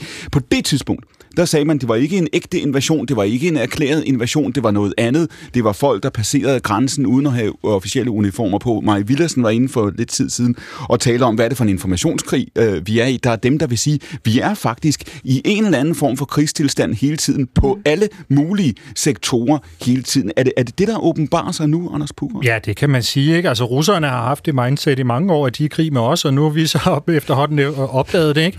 øh, men, men, men jeg tror, man kan sige, øh, om noget, så har den her store invasion af Ukraine sidste år jo øh, øh, spoleret Putins øh, ry som sådan en øh, super øh, strateg, øh, som virkelig havde styr på det hele, den der tredimensionelle skakspiller, der bare var mange skridt foran os ja. andre. Fordi det var jo det billede, mange havde efter øh, 2014 og, og annektering af Krim. Øh, og, og, og nu lige pludselig så begynder det at, at, at falde fra hinanden. Men hvis jeg må sige, altså jeg tror faktisk, øh, Øh, hvor kan det her ende henne? Jeg tror, der er to øh, sådan overordnede scenarier for, hvor det her det kan gå hen, fordi jeg tror ikke på, at der er nogen mulighed for, øh, øh, at Rusland vinder, og jeg tror heller ikke, der er nogen mulighed for øh, en fredsforhandling, umiddelbart parterne står simpelthen alt for langt fra hinanden. Så enten så går det hen og bliver den der frosne konflikt, der kan køre videre i mange år, men den anden, det er altså, at øh, vi, vi, vi kommer til at se en eller anden form for uro i Rusland, der betyder større omvæltninger. Og det kan man jo selvfølgelig synes er en god idé, at der skal komme en ny præsident i Rusland. Vi skal bare også være opmærksom på, at det kan føre en masse ustabilitet med sig, sådan en, sådan en proces. Og, og derfor så kan det godt være en, øh, en, det er en enormt uforudsigelig periode, vi går ind i, både 2023 og 2024, som jo øvrigt også er valgår i, øh, i Rusland. Ja, det er det, og det var, Pesti Møller var jo inde på det tidligere, ikke, at russernes plan øh, kan være, eller må være, at forsøge at trække det her ud, og dermed afvente den uro, den usikkerhed, der må komme i USA, og måske ja, ja, og så, sådan ser jeg ikke så meget Nej. på det, fordi øh, nu længere det her det går, nu større bliver risikoen også for uro og protester internt i Rusland, og det er Putin overhovedet ikke interesseret i. Maja Villersen? Jeg tilhørte en af dem, og det tror jeg egentlig, vi var mange, der gjorde, som håbede, at den her krig ville føre til uro og protest internt i Rusland, som ville føre til oprør øh, mod Putin, og det var nok ret naivt, fordi hvem delen tør det med det regime, han kører, og den måde, han, han øh, forgifter og, og slår folk halvt i, og helt ihjel på. Mm. Øh, men jeg synes, det er rigtig interessant, det der bliver sagt her i forhold til, at det jo ikke nødvendigvis fører noget godt med sig. Jeg tror, jeg er jo vokset op øh, som den, hvor har jeg er efter murens fald og tænkte, at demokrati det vil sprede sig, mm. og hvor, hvor, var det, hvor var det godt alt sammen, og øh, uha, og så det arabiske forår, må ikke også det ville føre demokrati med sig. Der er jo sket det modsatte mange steder. Heldigvis. Vi ser modslag, tilbageslag, øh, mod demokratier rundt omkring, og derfor så skal man jo heller ikke kun være sådan naivt håbefuld om, at folk øh, går imod, og det tror jeg også har rigtig meget med information, informationskrig at gøre, og mm. hvilken viden og, og forhåbninger befolkningen har til en fremtid. Du sagde før, Anders Buk, det bliver sidste spørgsmål her til dig, du sagde før, at det vi også ser i Ukraine er i virkeligheden en, en blanding af, af gamle måder at føre krig på, og en ny måde at føre krig på. Ja, Det, det, det må man sige sådan rent militært, så er det, øh, så er det sådan, det ser ud, ja. Og så, og så kan man sige, nu blev det for, helt, i, helt i starten af udsendelsen blev ja. det sagt, at, at kunstig intelligens kommer til at ændre alt. Ja. Altså en ting, vi i hvert fald har set, det ikke kommer til at ændre på, det er, at krig det er vold. Og, øh, og, og, og det er bare et, et faktum, som vi er blevet mindet om, også i øh, af den her krig i Ukraine. Du skrev til mig, Søren Espersen, at, at krig overrasker os altid. Vi, vi, vi bliver altid overrasket over det, og så siger vi bagefter, det vidste vi godt. altså, jeg, jeg garanterer for, jeg, jeg blev opereret den 22. februar og, og var på hospitalet og tænkte, det er for mig morfin det her, da jeg fik at vide, at russerne var gået i land, så at sige. øh, vi, der er ingen, der kunne regne det ud, og det er det uhyggelige ved det, øh, at vi ved ikke, hvornår det sker igen. Vi ved ikke, hvad det er for en... en nu siger Maja Villersen før, nu siger Maja Villersen før, at hun er født på et tidspunkt, hvor hun, man forventede, at demokratiet ville vinde, men det, gjorde, det, det var der mange, der gjorde, Søren Espersen. Det, øh, du, du startede udsendelsen med at sige, at I er blevet mere øh, Øh, ydmyge eller mere klar over jeres egen begrænsning som politikere, ikke? Jo, det, det, det er fuldstændig rigtigt. Jeg tror, jeg tror bestemt, at det er, det er en ny situation, vi kommer til at møde. Vi ved ikke præcis, hvad det er. Det er det, der så, er så uhyggeligt. Derfor er vi nødt til at, at ruste os på alle tænkelige måder i et generelt forsvar, der vil kunne tage enhver diskussion op, og så nøjes med at hytte vores egen skin og vores allierede. Vi skal ikke øh, foretage en hel masse andre ting, for i håb om at kunne, kunne lave fred i, Af- i Afghanistan eller andre steder. Det lader sig ikke gøre. Er det rigtigt, Per Møller, at vi skal hytte vores egen skin? Jamen det gør man jo altid. Det var meningen med udenrigspolitik, det er at hytte vores eget skin. Ja. Men altså pointen, pointen er jo den, at, at, at, at når man siger, at vi skal passe på, at Putin ikke falder og så videre, det kan blive meget værre. Altså, det er nej, godt... det er ikke min holdning. Nej, nej, men nej. det var noget at rette den bukse. Øh, Maj, jeg, du har ungdommens øh, friskhed. Jeg har alderdommens erfaring. Oh, oh, altså, kære venner, man har altid sagt omkring den eksisterende ledelse i Moskva, at hvis ikke man beholder den, så får man noget meget værre. Mm-hmm. Dengang de alle sammen var høge, så sagde man, de er duer, og hvis ikke I refererede de her duer, så får I nogle høge. Mm. Dengang uh, Gorbachev var ved at falde, sagde til Shevardnadze, I må endelig ikke lade ham falde, for så får vi fascisme. Altså, den hører vi hver gang, at vi skal beskytte regimet i Moskva. Gud skal vi ej. Nej, det er der da heller ingen her i studiet, tror jeg, øh, der, der har en holdning til. Jeg vil, jeg vil gerne kommentere på en ting, fordi jeg er lidt bekymret for det der med at hytte sit eget skin udelukkende, og jeg mener, vi er gået ind i en ny æra af udenrigspolitik, som man nok kan bruge et helt nyt program på at diskutere, hvor jeg synes ikke, vi har lært af den her konflikt. Altså, man handlede med Putin, som vi var imod i øvrigt. Man, man lavede alle mulige aftaler, og det har folk så fortrudt. Hvad gør man så nu? Nu er det Saudi-Arabien, vi skal sælge våben til, og våbensystemer, øh, vi skal købe for Israel. Det er der at gøre den samme fejl igen, bare med nogle andre lande. Så derfor er jeg dybt uenig i det der med, at det bare handler om at hytte sit eget. Vi må også som et land forholde os til, hvem det er, vi arbejder sammen med. Jeg vil gerne på vegne af redaktionen udstede en invitation til jer alle sammen om at komme ind igen. Anders Buk, før vi lader dig slippe, indtil vi ser dig næste gang. Hvad skal vi, hvad skal vi holde øje med nu? Altså, du siger, det går egentlig meget godt for, du går egentlig meget godt for, for Ukraine PT. Der er i hvert fald ingen grund til at, at, at være særlig optimistiske, fordi den russiske forsvarsoffensiv er slået fejl. Hvad holder du øje med? Jamen altså, jeg synes, øh, ja, som, jeg, som, som du siger, det er ikke. Altså, Ukraine er kommet, synes jeg, godt igennem vinteren, og så øh, bliver det, som Stig siger, altså det bliver sommeren, der øh, bliver meget definerende for, hvilken vej den her krig den kommer til at gå, så, så det skal vi holde øje med. Og sådan har det været i 500 år stort set, ikke? Jo, jo, men det er altid den næste sæson, der, der afgør det. Det siger Anders Puk. Vi er om et øjeblik på vej mod den sidste halve time af søndagens Akkurat. Det er altså et nyhedsmagasin om alt det, der forandrer sig, og alt det, der måske, måske i hvert fald eller kun på overfladen forbliver det samme. I bagens panel sidder Maja Villersen, Per Stig Møller, Søren Espersen og Ida Ebbensgaard. Anders Puk har vi lige sagt farvel til om et øjeblik for besøg af Therese Moreau for at diskutere teknologiens betydning, og så får vi også selskabet bordet. Han er lige ved at sætte sig nu af Mikkel Andersen, chefredaktør på Kontrast, fordi vi skal også nå at vende det faktum, at SVM-regeringen jo altså har rundet sine første 100 dage. Mit navn er Clemen Kærsgaard, og dette er direkte frem til kl. 16 på P1, akkurat P1.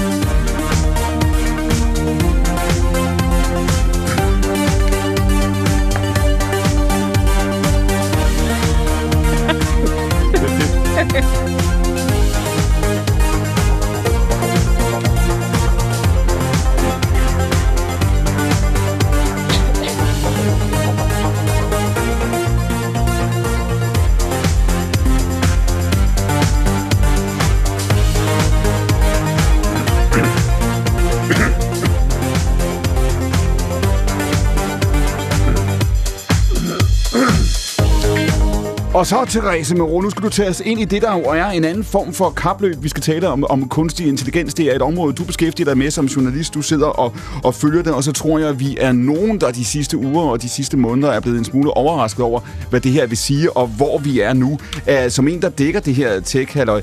Er du overrasket? Nej, det, øh, det er nok i virkeligheden ikke rigtigt. Altså, den her udvikling her, den har, øh, den har været på vej længe. Øh, vi ser, at, at udviklingen har så accelereret helt vildt meget, men det er jo ikke bare kommet over de sidste par måneder. Altså, det er jo i virkeligheden det er jo noget, der har stået på de sidste i hvert fald 10 års tid. Øhm, man kan godt lidt betragte det som, øh, som en snebold, der ruller ned ad en bakke. Altså, den bliver bare større og større og større. Den kan samle mere og mere og mere sne op på vejen, og, øh, og det er det, vi har, vi har set, der sker nu. Nu har I andre så også fået øje på snebolden, så velkommen til. Ja tak, velkommen til, øh, velkommen til fremtiden, kan man sige. Lad mig lige prøve at holde fast i det her. I virkeligheden tænker jeg, når du, når du beskriver det, øh, Therese, at der er to niveauer. Der er, kan du sige, det, det teknologiske mm. niveau. Hvad kan øh, teknologien? Hvor langt er man kommet? Hvad er de sidder og nørder med mm. i kældrene øh, øh, under alfabet og under, øh, hvad hedder det, og under, det, under øh, de andre selskaber? Og så er der kan du sige, det der er den forretningsmæssige side. Fordi mm. det, du har beskrevet også her øh, for nylig i dine analyser, det er jo det kapløb, der kører lige nu øh, mellem ChatGPT og de andre og de her tech-giganter, og hvad det er, der foregår nu. Ja, der er rigtig meget af det her, der er forretning. Altså det skal man simpelthen huske på, at der er meget af det her, som også er et forretningskapløb. Det er ikke kun en teknologikapløb. Nej, det er lige præcis det. Og så når du siger, at vi andre, altså ser du på os overbærende her, ikke? Lidt, øh, lidt overbærende, har, har fået øje på det nu. Hvorfor er det, det kommer nu? Hvad, hvor er vi, i, hvis vi tager den forretningsmæssige side først? Hvad er det, der sker mellem de her tech-giganter lige nu? Altså, øh, Google har jo sådan set haft et, øh, et monopol på, øh, på søgemaskinmarkedet, mere eller mindre, ikke også? Mm. Øh, sådan cirka øh, alt min levetid. Øh, så gammel er jeg heller ikke. øh, og der er rigtig, rigtig, rigtig mange penge at tjene på det her marked her, fordi de tjener jo penge på reklamer. Altså, vi taler jeg ved faktisk ikke engang, hvor mange milliarder, jeg kan ikke huske tallet længere. Øh, vi taler rigtig, rigtig mange milliarder hver evig eneste kvartal. De har praktisk talt et monopol på det her. Nu kommer Microsoft så, og de har lavet en fed investering tilbage i 2019, som hedder OpenAI. Det er dem, der nu har lavet ChatGPT. Den investering, den kan de se, den kan nu give et afkast, som hedder, hey, vi kan inkorporere noget ny, spændende teknologi, som er blevet helt vildt hypet de seneste par måneder. Den kan vi inkorporere i vores søgemaskine Bing, som har på en god dag 8% af søgemarkedet, og øh, jeg har engang talt med en fra Microsoft, som også sagde, vi ved godt, der er et par af de der procentpoint, som bare folk, der er kommet til at åbne deres Edge-browser, og så har, de, øh, så har de lige søgt forkert derinde, og så går det op for dem, ups, det er Google. Mm. Øh, de har bare ikke en særlig stor andel af markedet. De vil gerne ind på det marked, fordi de har nærmest ikke nogen andel, men der er rigtig, rigtig, rigtig mange penge at tjene herinde. Så det vil sige, når vi i øjeblikket, Ida skal jo altså ind og forske i det, ikke? og vi skal, vi skal sige det om, når vi om et øjeblik frygter alle mulige anvendelsesfunktioner her, så mm. siger du, koblingen til søgemaskinemarkedet og de her chatbots er, er så vigtig. Hvorfor det? Jamen, den er jo vigtig på grund af pengene. Simpelthen. Ja. Så meningen er, og for dem, der kender Siri, og, og, og som vi har været vant til i nogle år, så er det sådan, det kommer til at fungere. Eller hvad? Prøv at tage mig ind i, hvilken forskel det her AI vil gøre for mig, hvis jeg søger via Google eller via Bing. Jamen, der er rigtig meget kan og vil, og øh, måske, og ingen af os har i virkeligheden nogen som helst idé om det. Forhåbningen er jo fra tech-giganternes side, at i stedet for, at vi kommer til at sidde i vores gammeldags øh, søgemaskiner, dem vi kender, øh, Google, Bing, DuckDuckGo, og det var folk nu bruger, mm. at så skal vi i stedet for sidde og øh, og, og snakke med en chatbot, og så få vores informationer ud den vej igennem. Det er jo forhåbningen. Øh, der vil jeg sige, der er lang vej igen, ikke også? Øh, jo, de fungerer rigtig, rigtig godt til nogle ting og til mange ting, men man skal huske på en fuldstændig central ting mm. her. Chatbots, kunstig intelligens, har ingen forpligtelser over for sandheden, og har intet begreb om sandhed. Og det glemmer vi i øjeblikket, tænker Ja, det gør vi meget, meget, meget hvor, hvor ser du det? Jamen, jeg så det så sent som uh, her den anden dag, hvor, uh, hvor uh, jeg tror simpelthen, jeg var tæt på at få et hjertestop, hvilket ikke er godt i min alder.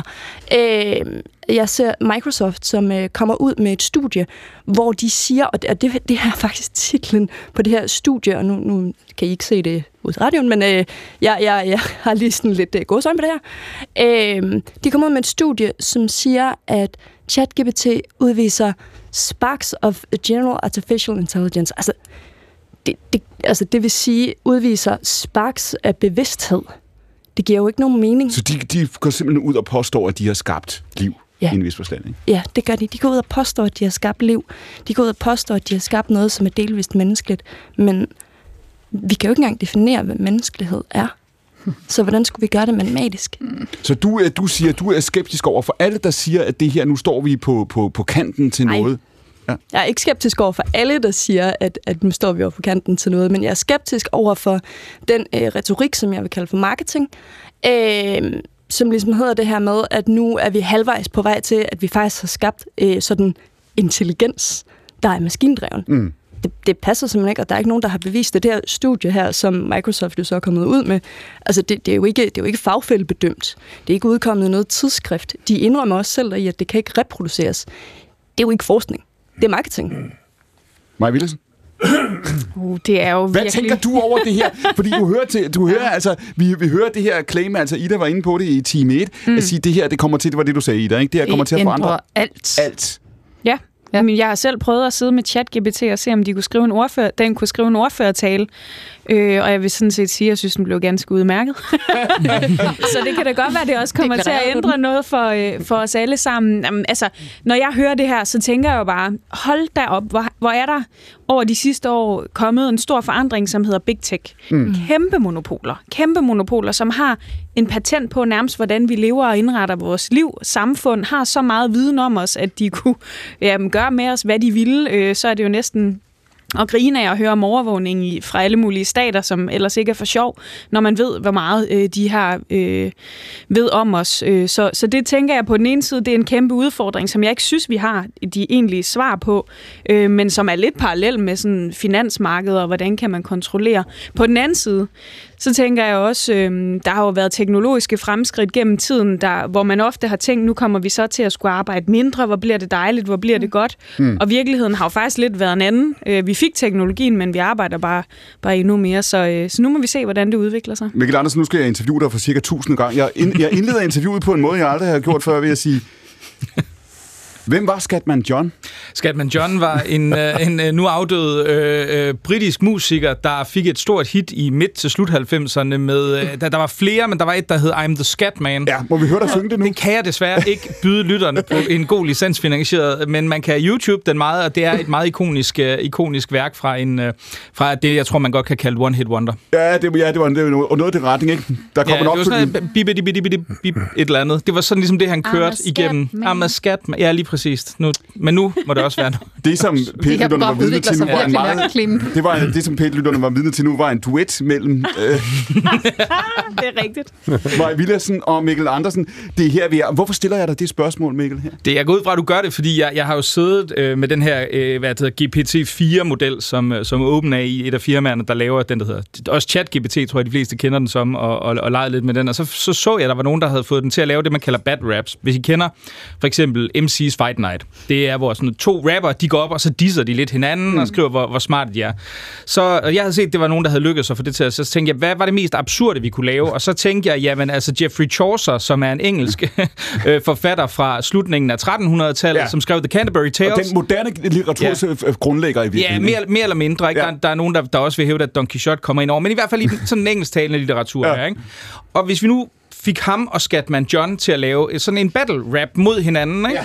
Ja. Øh, fordi det var simpelthen det mest fjollede, jeg, jeg i situationen kunne komme på. Og, og det sjove var, at det, det gjorde den faktisk ret sjovt. Altså, de, de dissede hinanden, og, og altså, Scatman John i AI'ens udgave siger, at jamen, prøv at høre, din tid, den er gået, du er, du er, altså, det kan godt være, du havde en stor arv dengang, men jeg er fremtidens stemme, Ja. og skat er det, der kommer til at rule the world, og, og så siger Chaucer og så sådan noget med, jamen prøv at høre her, jeg har defineret litteraturundervisningen i engelsk, jeg ved ikke, hvor mange hundrede år, hvad har du gjort, ikke? Og, og, og det slog mig bare som et enormt, et, altså selvfølgelig, det er et kuriosum, men, men det var dog et sjovt kuriosum, fordi det var, der, var, der var noget, og jeg anerkender, at det er jo, det her, det er jo ikke kunstig intelligens, men det er en sprogmodel, der laver mønstergenkendelse, og det gør den altså ekstremt effektivt. Så det, hvis er, vi skal- det ligner tilnærmelsesvis. For mig at se, så ser det ud som om, der har siddet en, der har haft en, en sans for humor, og som har haft en nogenlunde fin forståelse for, hvem henholdsvis Scatman John og Jeffrey Chaucer Og det er jo det, der er hovedpointen, hvis der er lytter, der sidder og tænker nu, hvor skal det her hen? Og det, der skal nok være en eller to. Så det, det der er pointen her, faktisk, Mikkel, at det du siger, øh, og det er, jo, det, er, det er jo egentlig ganske tankevækkende.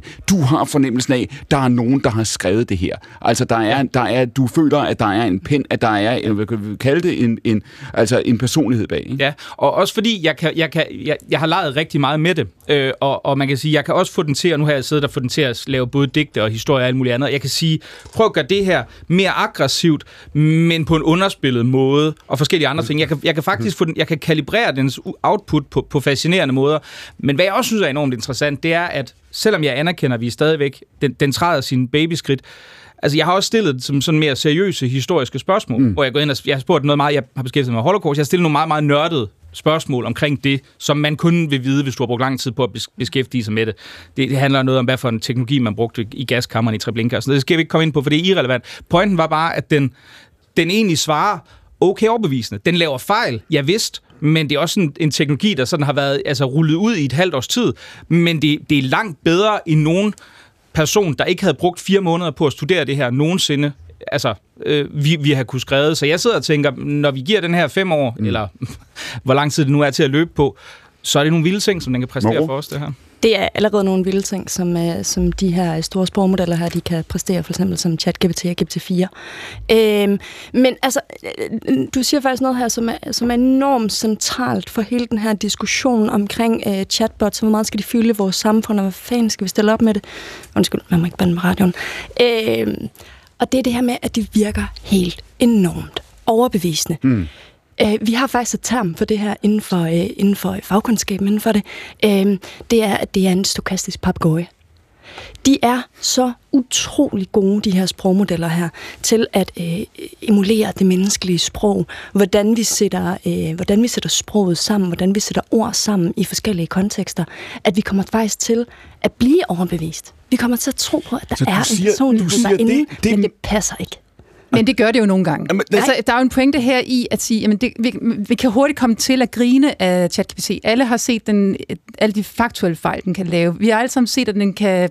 Vi har ikke alle sammen set, at den kan lave Skatman John, men vi, har, vi ved, at den kan noget lignende. Og så kan vi sige, at den har ikke kreativiteten. Det er jo lige præcis det, vi ser nu. Det er, at det vi i gamle dage brugte en, øh, et Google til, det var at finde fakta. Det er den her øh, præcise kunstig intelligens, den er ret elendig til. Den er ret dårlig til fakta. Det, den er ret god til, det er faktisk at være kreativ. Og hvis vi nu så lige alle sammen laver et lille rewind op i vores hoved, hvad det var, vi sagde for 5, 10, 15 år siden, at Danmark skulle leve af. Mm-hmm.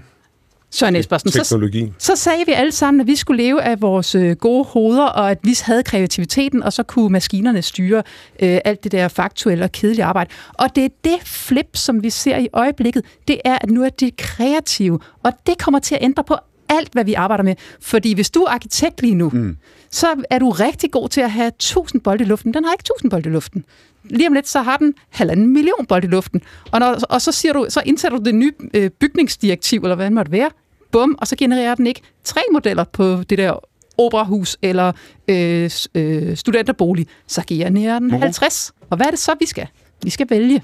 Jamen, altså, det, det, er jo, øh, det er jo fuldstændig rigtigt, at nu har vi lavet, øh, nu har vi lavet øh, kunstig intelligens, quote unquote, øh, som på en eller anden måde også ligesom ser ud som om, at, at, det, øh, at det emmer af noget kreativitet og kan, og kan være kreativt. Men vi skal også lige huske på, at der er faktisk også en helt juridisk diskussion i det her. Jeg er ikke 100% overbevist om, at de her modeller her, de får lov til at leve særlig mange år endnu. Og det, det er der det er der nogle, nogle ret centrale årsager til. Det er for eksempel, at vi har faktisk tidligere haft øh, FTC i USA, som har øh, simpelthen beordret modeller destrueret. Det har de gjort, fordi at de har, øh, de har overtrådt loven. Det har så godt nok ikke lige været copyright-loven, som det er med hensyn til de her modeller, vi taler om her. Der er det, der er det faktisk copyright-loven, som, som ser ud til at blive overtrådt igen og igen og igen, og vi ved, at der kommer flere retssager op nu her. De kommer formentlig til at stå i løbet af mm. i år. Hvis det viser sig, at de her modeller her overtræder copyright-loven, mm.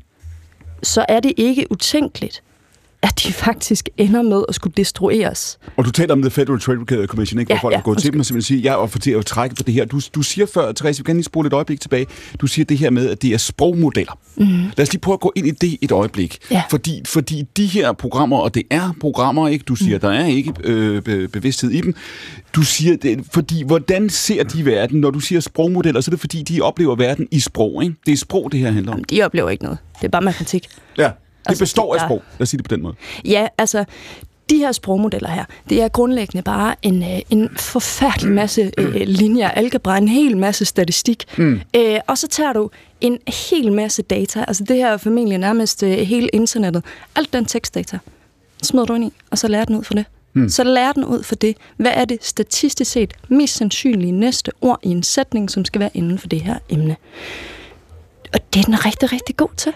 Og det er også derfor, at vi så lynhurtigt kan blive overbevist om, at der er et eller andet inde i det her, som er mere det- end bare linje algebra. Så du siger, det siger også noget om os i virkeligheden som mennesker, ikke? Fordi mm-hmm. noget af det, vi jo er så umådeligt tilbøjelige til, det her kan man jo tjekke på alle mulige måder. Alle kender de her ja. sætninger, hvor man fjerner alle øh, vokaler, så der er kun konsonanterne tilbage. Hvis du, mm. hvis du bare kan gætte dig til, hvordan sætningen starter, så ved du godt, hvad der skal stå. Ikke? Mm. Altså, vi er tilbøjelige til i virkeligheden hele tiden at, at genkende mønstre meget, meget hurtigt, som, mm. som bliver fodret ind hos os. Du siger, vi tillægger, når Mikkel Andersen beskriver mod Skatman John her før, øh, så, så tillægger han, altså en stor del af hans oplevelse, vores oplevelse, det her, er noget, vi selv bringer til bordet. Ja, det er det sådan set. Fordi sprog er noget grundlæggende meget, øh, meget menneskeligt og noget grundlæggende meget levende, altså man kan Mm. også diskutere om dyr der- ikke har sprog til, en- til en vis grad. Men, altså, men vi har jo massevis af studier, der længe før okay, nu siger jeg længe, i min verden længe, altså sådan massevis af studier, der er skrevet, skrevet inden for de sidste 10 år, som peger på, at vi som mennesker har ret meget en tendens til at komme til at tro på, at der faktisk er en eller anden lille mand inde i maskinen, eller der er en eller anden form for bevidsthed Men i det er maskinen. vel ikke det afgørende, Therese. Det afgørende er vel ikke, om vi tror på det, om der er en, en menneskelighed derinde. Det er jo lige meget. Det, det, det tror jeg, du vil Ej, finde det- meget, det vil meget det få vil jeg men- sige, at- finde meget at det er absolut ikke ligegyldigt, fordi der det er meget få, der vil tro på. Men pointen er jo ikke, er jo ikke om, hvad det er. Pointen er, hvad det virker, hvad det gør. Pointen er, er det, er jo, det er jo lige meget. Pointen er, hvad den, hvordan den fuldstændig disrupter hele vores verden. Jeg tror, det er naivt at tænke, at, de der bliver, øh, at det bliver forbudt. Slet ikke. Det der tog er kørt for længst. Og det kommer jo så til at fise ind i journalistik og i konsulenter og i men, øh, arkitektur, og i advokaternes verden. Det skal vi lige afgøre nogle retssager først i hvert fald. Men kunne, det ikke, kunne man ikke forestille sig, Ida Ebensgaard, at det her også siger noget om, hvordan det er, vi lever i dag og tænker i dag? Fordi vi lever i den her digitale verden, ikke? Mm. Mhm. Vi lever i det her øh, sådan Wikipedia-univers, som vi alle sammen ikke... Altså, Tal for dig selv. Jo, altså, men hvor vi, hvor vi tilbringer en stor del af tiden i denne her digitale verden, hvor vi møder tekst, vi ja. møder billeder, vi kender ikke altid afsenderen, når du går ned gennem dit Instagram-feed, du ved ikke, hvem der nødvendigvis har sendt det her, hvordan det er blevet lavet, så skal du lige ind og finde det, du prøver måske at afkode. Man, man kunne sige, for at bygge lidt på det, som Moro siger her, jamen det, er også, det er også, siger også noget om, hvorfor det her virker øh, på os. Fordi i det øjeblik, vi går ind og siger, hvem er afsenderen, hvem vil mig noget her, så opdager vi så, at det, det, det er der ikke nogen, der vil. Men prøv at høre, etik og moral, og at man opfører sig ordentligt, det må jo selvfølgelig stå som basis for alt, om det så er forretningsførelse, eller hvordan vi fører en samtale Mm. mm. i et studie en dag. Det er klart, Men det er jo det skal, bare være, det skal her. bare være til stede. Selvfølgelig er det det. Det er slet ikke det, der, der, der, der, jeg synes er det afgørende spørgsmål her. Det er, når de her modeller kommer til at virke, hvad gør de så? Og så kan jeg bare sige, at, at dem af jer, der sidder og lytter, som er på arbejdsmarkedet lige nu, jeres job ser anderledes ud om tre år. Så hvis man hører det, det program, øh, øh, Therese, nu, skal- nu siger vi så om fem år, eller om fem måneder, eller om, om, om, om fem dage. Hvor langt er de her så, hvis man havde hørt den første time og kunne gå ind og sætte, sætte en, en uh, chat-GPT på og lave den anden time, ville den kunne det?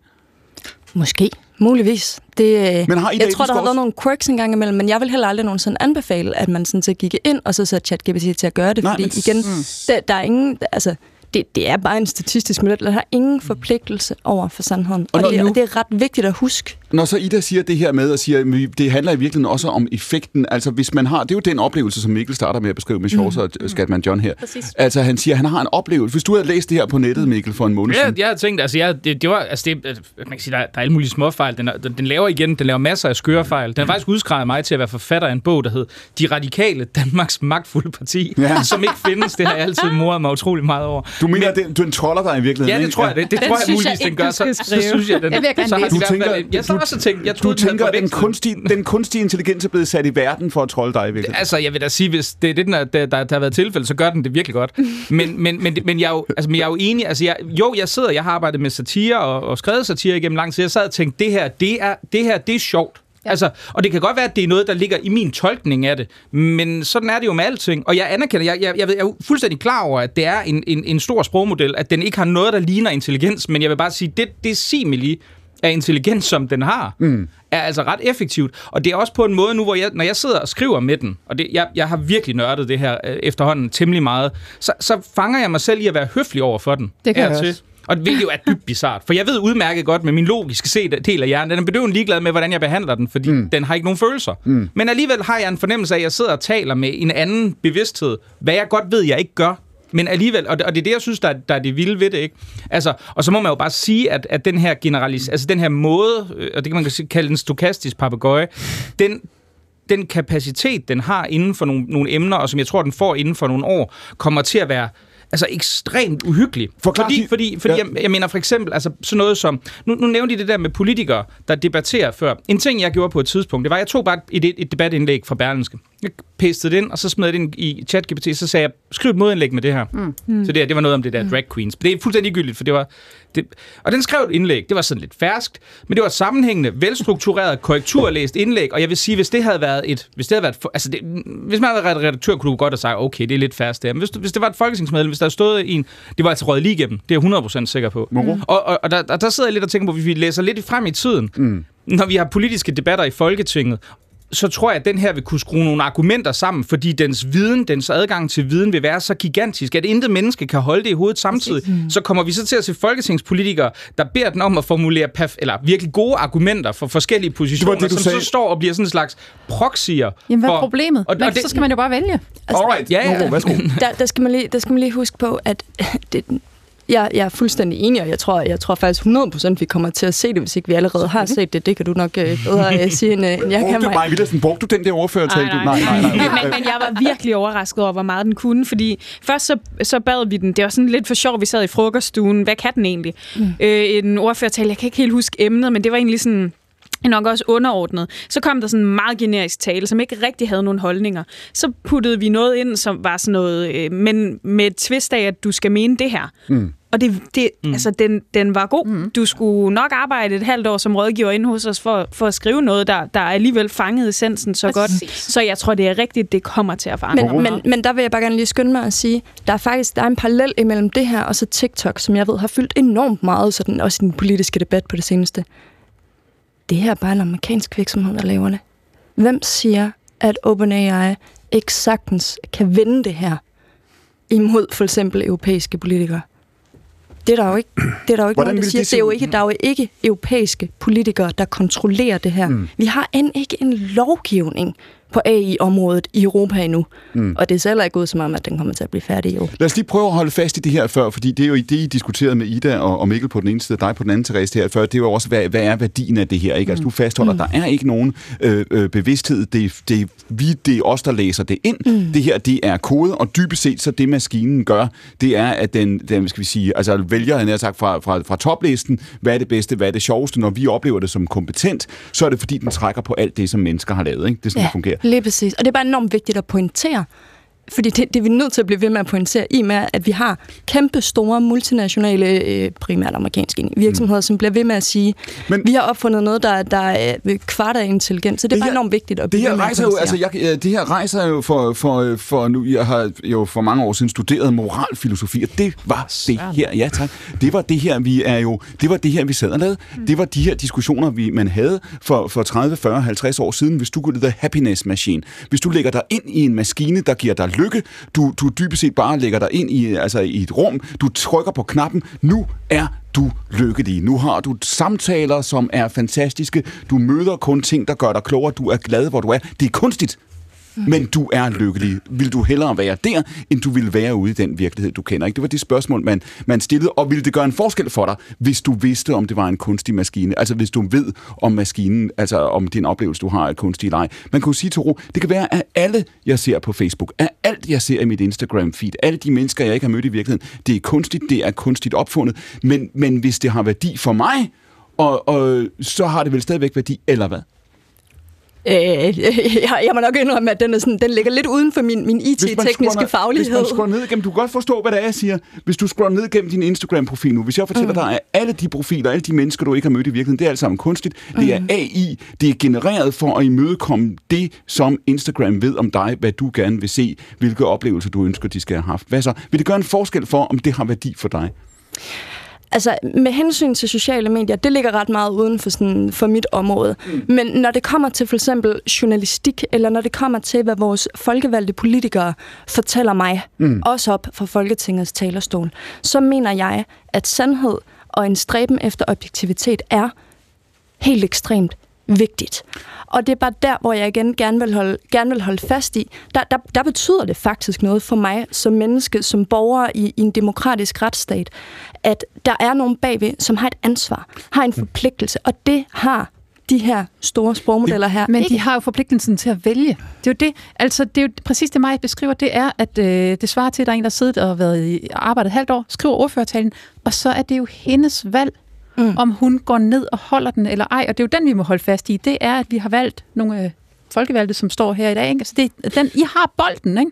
Men, Mm. men I har Men fået det er jo ikke nyt, alle, der er men I har stand fået et nyt det. værktøj til Og det. lige- Og jeg kan jo sådan set være ligeglad med, om min Netflix-serieafsnit er skrevet af en, en robot, eller en papegøje, eller et menneske. Det er meget, men Ja, lige men meget. kan du det? Lad os lige Nej, fordi, så- jo, det, er- det er lige meget. Bagefter, så kan jeg gå ud og kigge dig i øjnene, Clemet, ikke? Og, mm. og i det her, og i blikket, mm. der får vi noget, vi ikke kan få de andre, de andre steder. Så man kan sige, det understreger jo netop vigtigheden af det humane, af ethos, Det du ikke ved i dag, jeg, Ida Ebenskov, jeg har jo i mange år bare været et hologram, ikke? Som, uh, som, Det, det forklarer noget, det forklarer en del, ikke, som Michael Bertelsen uh, tændte for, før han smuttede. Nå, jeg skal bare lige holde fast her, Ida Ebenskov, fordi du havde den pointe for nogle minutter siden. Du sagde, vi troede indtil for ganske nylig, at det, der skulle holde os relevante Ja. alle sammen, det var vores kreativitet. Det bliver vi udfordret på. Ja, det tror jeg helt bestemt. Ja, ja.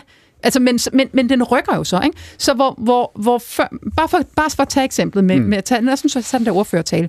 Hvor før lå arbejdsindsatsen i, at mig, du skulle bede et eller andet begavet menneske om at sætte sig ned og skrive den ordførertale, mm. eller, eller du skulle selv gøre det, ikke? Mm. Nu kan du bruge de tre kvarter på noget andet, men din opgave er jo mindst lige så vigtig, måske endda endnu vigtigere, fordi nu skal du ud og vælge. I det, ja. Mm. Søren Espersen? Der, er- der er jo nogle ting i livet, man helst ikke ville have vidst.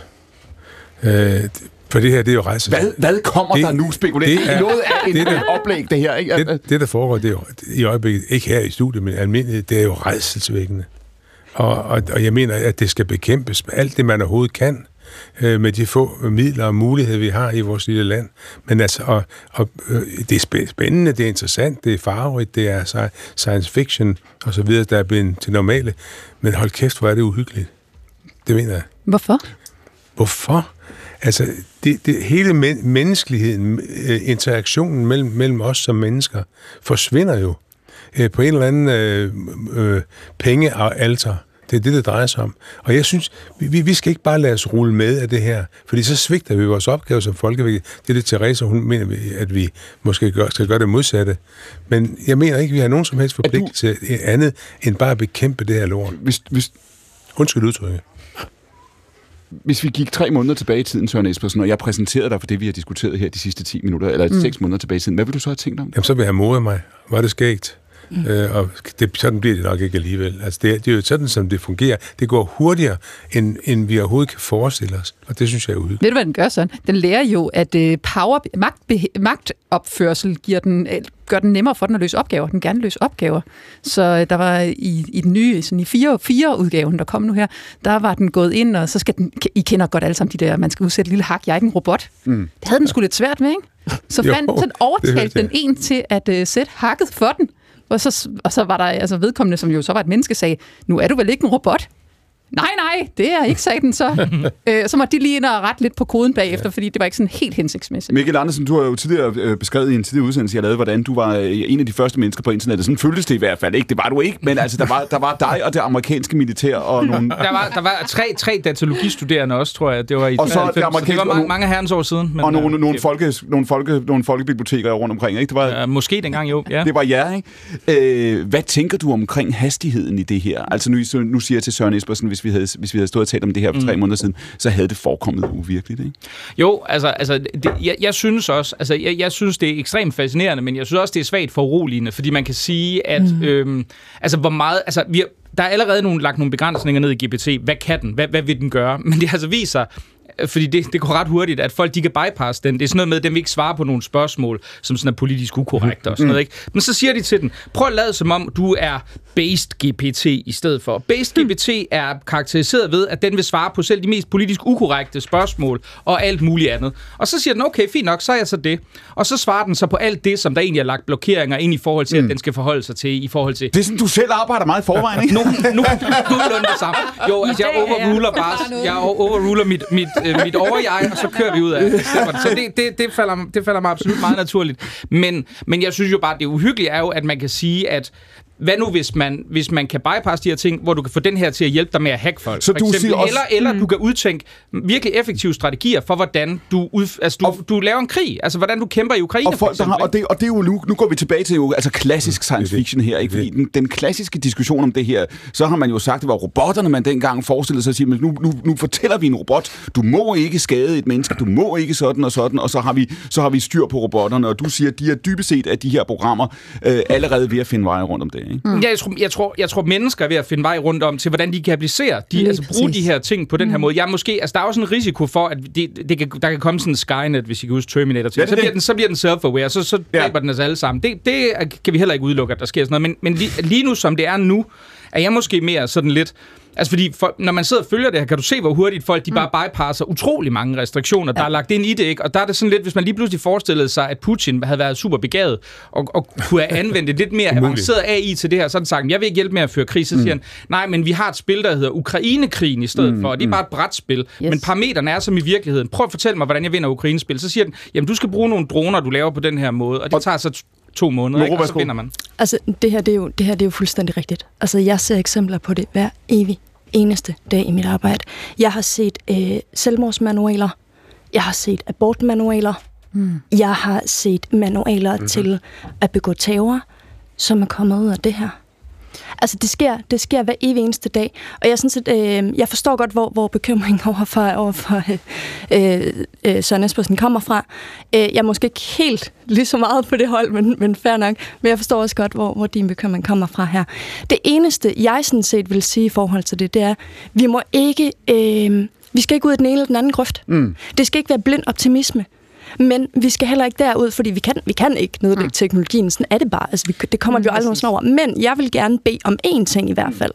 Det er, at vores politikere, de lader være med at begå de fejl, som de har begået igennem de seneste 30 år, hvor de lige har glemt egentlig at få reguleret de der andre tech-giganter der, og den anden teknologi, vi har haft, for eksempel som sociale medier og som internettet i sin helhed. Nu, nu må vi altså simpelthen have nogle folkevalgte, som kommer ind i kampen, fordi det, det er allerede ved at være for sent også her. Hmm. Men det er jo fuldstændig rigtigt, som der bliver sagt. Vi har behov for øh, politisk magt bag, som, øh, som er med til at kontrollere tech-giganterne, fordi hvad der øh, først har vist sig, øh, altså som, som man måske troede var uskyldige sociale medier, som et eksempel, har jo vist sig at være ekstremt gode øh, greb til, til overvågning af folk, øh, som har enormt stor politisk økonomisk magt lige pludselig. Det har vi set retssager omkring. Måske kan der endda have været nogen, der har brugt de her mm. øh, som, øh, som måder at påvirke valg på og så videre. Så, så det er rigtigt, vi skal gøre noget. Udfordringen for os som politikere er bare, det er så svært mm-hmm at se, hvor det udvikler sig hen. Mm. Øhm, og derfor er det svært at, at gribe på forhånd. Det kan være, at vi skal spørge den efter en manual. Kan det gøres, Søren Esben? Øh, det, det ved jeg sørge ikke. Nej, det tror jeg ikke. Jeg er i hvert fald ikke manden til at gøre det. Men jeg er enig i alt, hvad, hvad mig har sagt her til sidst, at det er en utrolig vigtig opgave for os. Og, og så må vi bare med vores få midler og vores ringe intelligens gøre, hvad vi kan. Vi er heldigvis i gang nede, øh, nede i EU, kan jeg sige, mm. med at lave AI. Der bliver nok at forske i, Ida Ebenskov. Ja, men altså, det er jo... Kan I huske, da internettet kom, ikke? Jo. Mm. Det, er, det er noget virkelig nyt. Og så lad os, det var det, du sagde, da vi startede programmet i dag. Du sagde, at det her det kommer til at forandre hvad? Alt. Det siger Ida Ebenskov. Nu er vi gået ind i det sidste minut. Hvad var det, vi ikke nåede, Mikkel Andersen? Det var det med Lars Lykke. Det er det med Lars Lykke, ja. Du sidder med korslagte arme. Nej, Ja, nej, øh, nej, sidder- nej. Det her med AI, det er meget, det er meget, det er meget sjovere. men Man sker jo ikke, de ligger Men på vi må- 8 procent. Vi, Der er jo ikke kan noget. vi formode, det det var SVM-regeringens første 100 dage, vi kan formode, at den sidder længere end 100 dage, Søren Espersen, kan vi? Det tror jeg ikke. Det, det, næste, næste 100 dage, der er det slut. Det er alligevel noget af en cliffhanger. Jamen, det, jeg, fem- jeg bruger kunstig intelligens her. Her, I må alle sammen komme ind igen. Redaktør og producer på programmet er Louise Rømert. I redaktionen sidder Sofie Andersen, og mit navn er Clemen Kærsgaard. Hvis nogen skulle være i tvivl, så er det her jo altså akkurat på P1. Om et øjeblik kommer der en radioavis, fordi så er klokken 16, og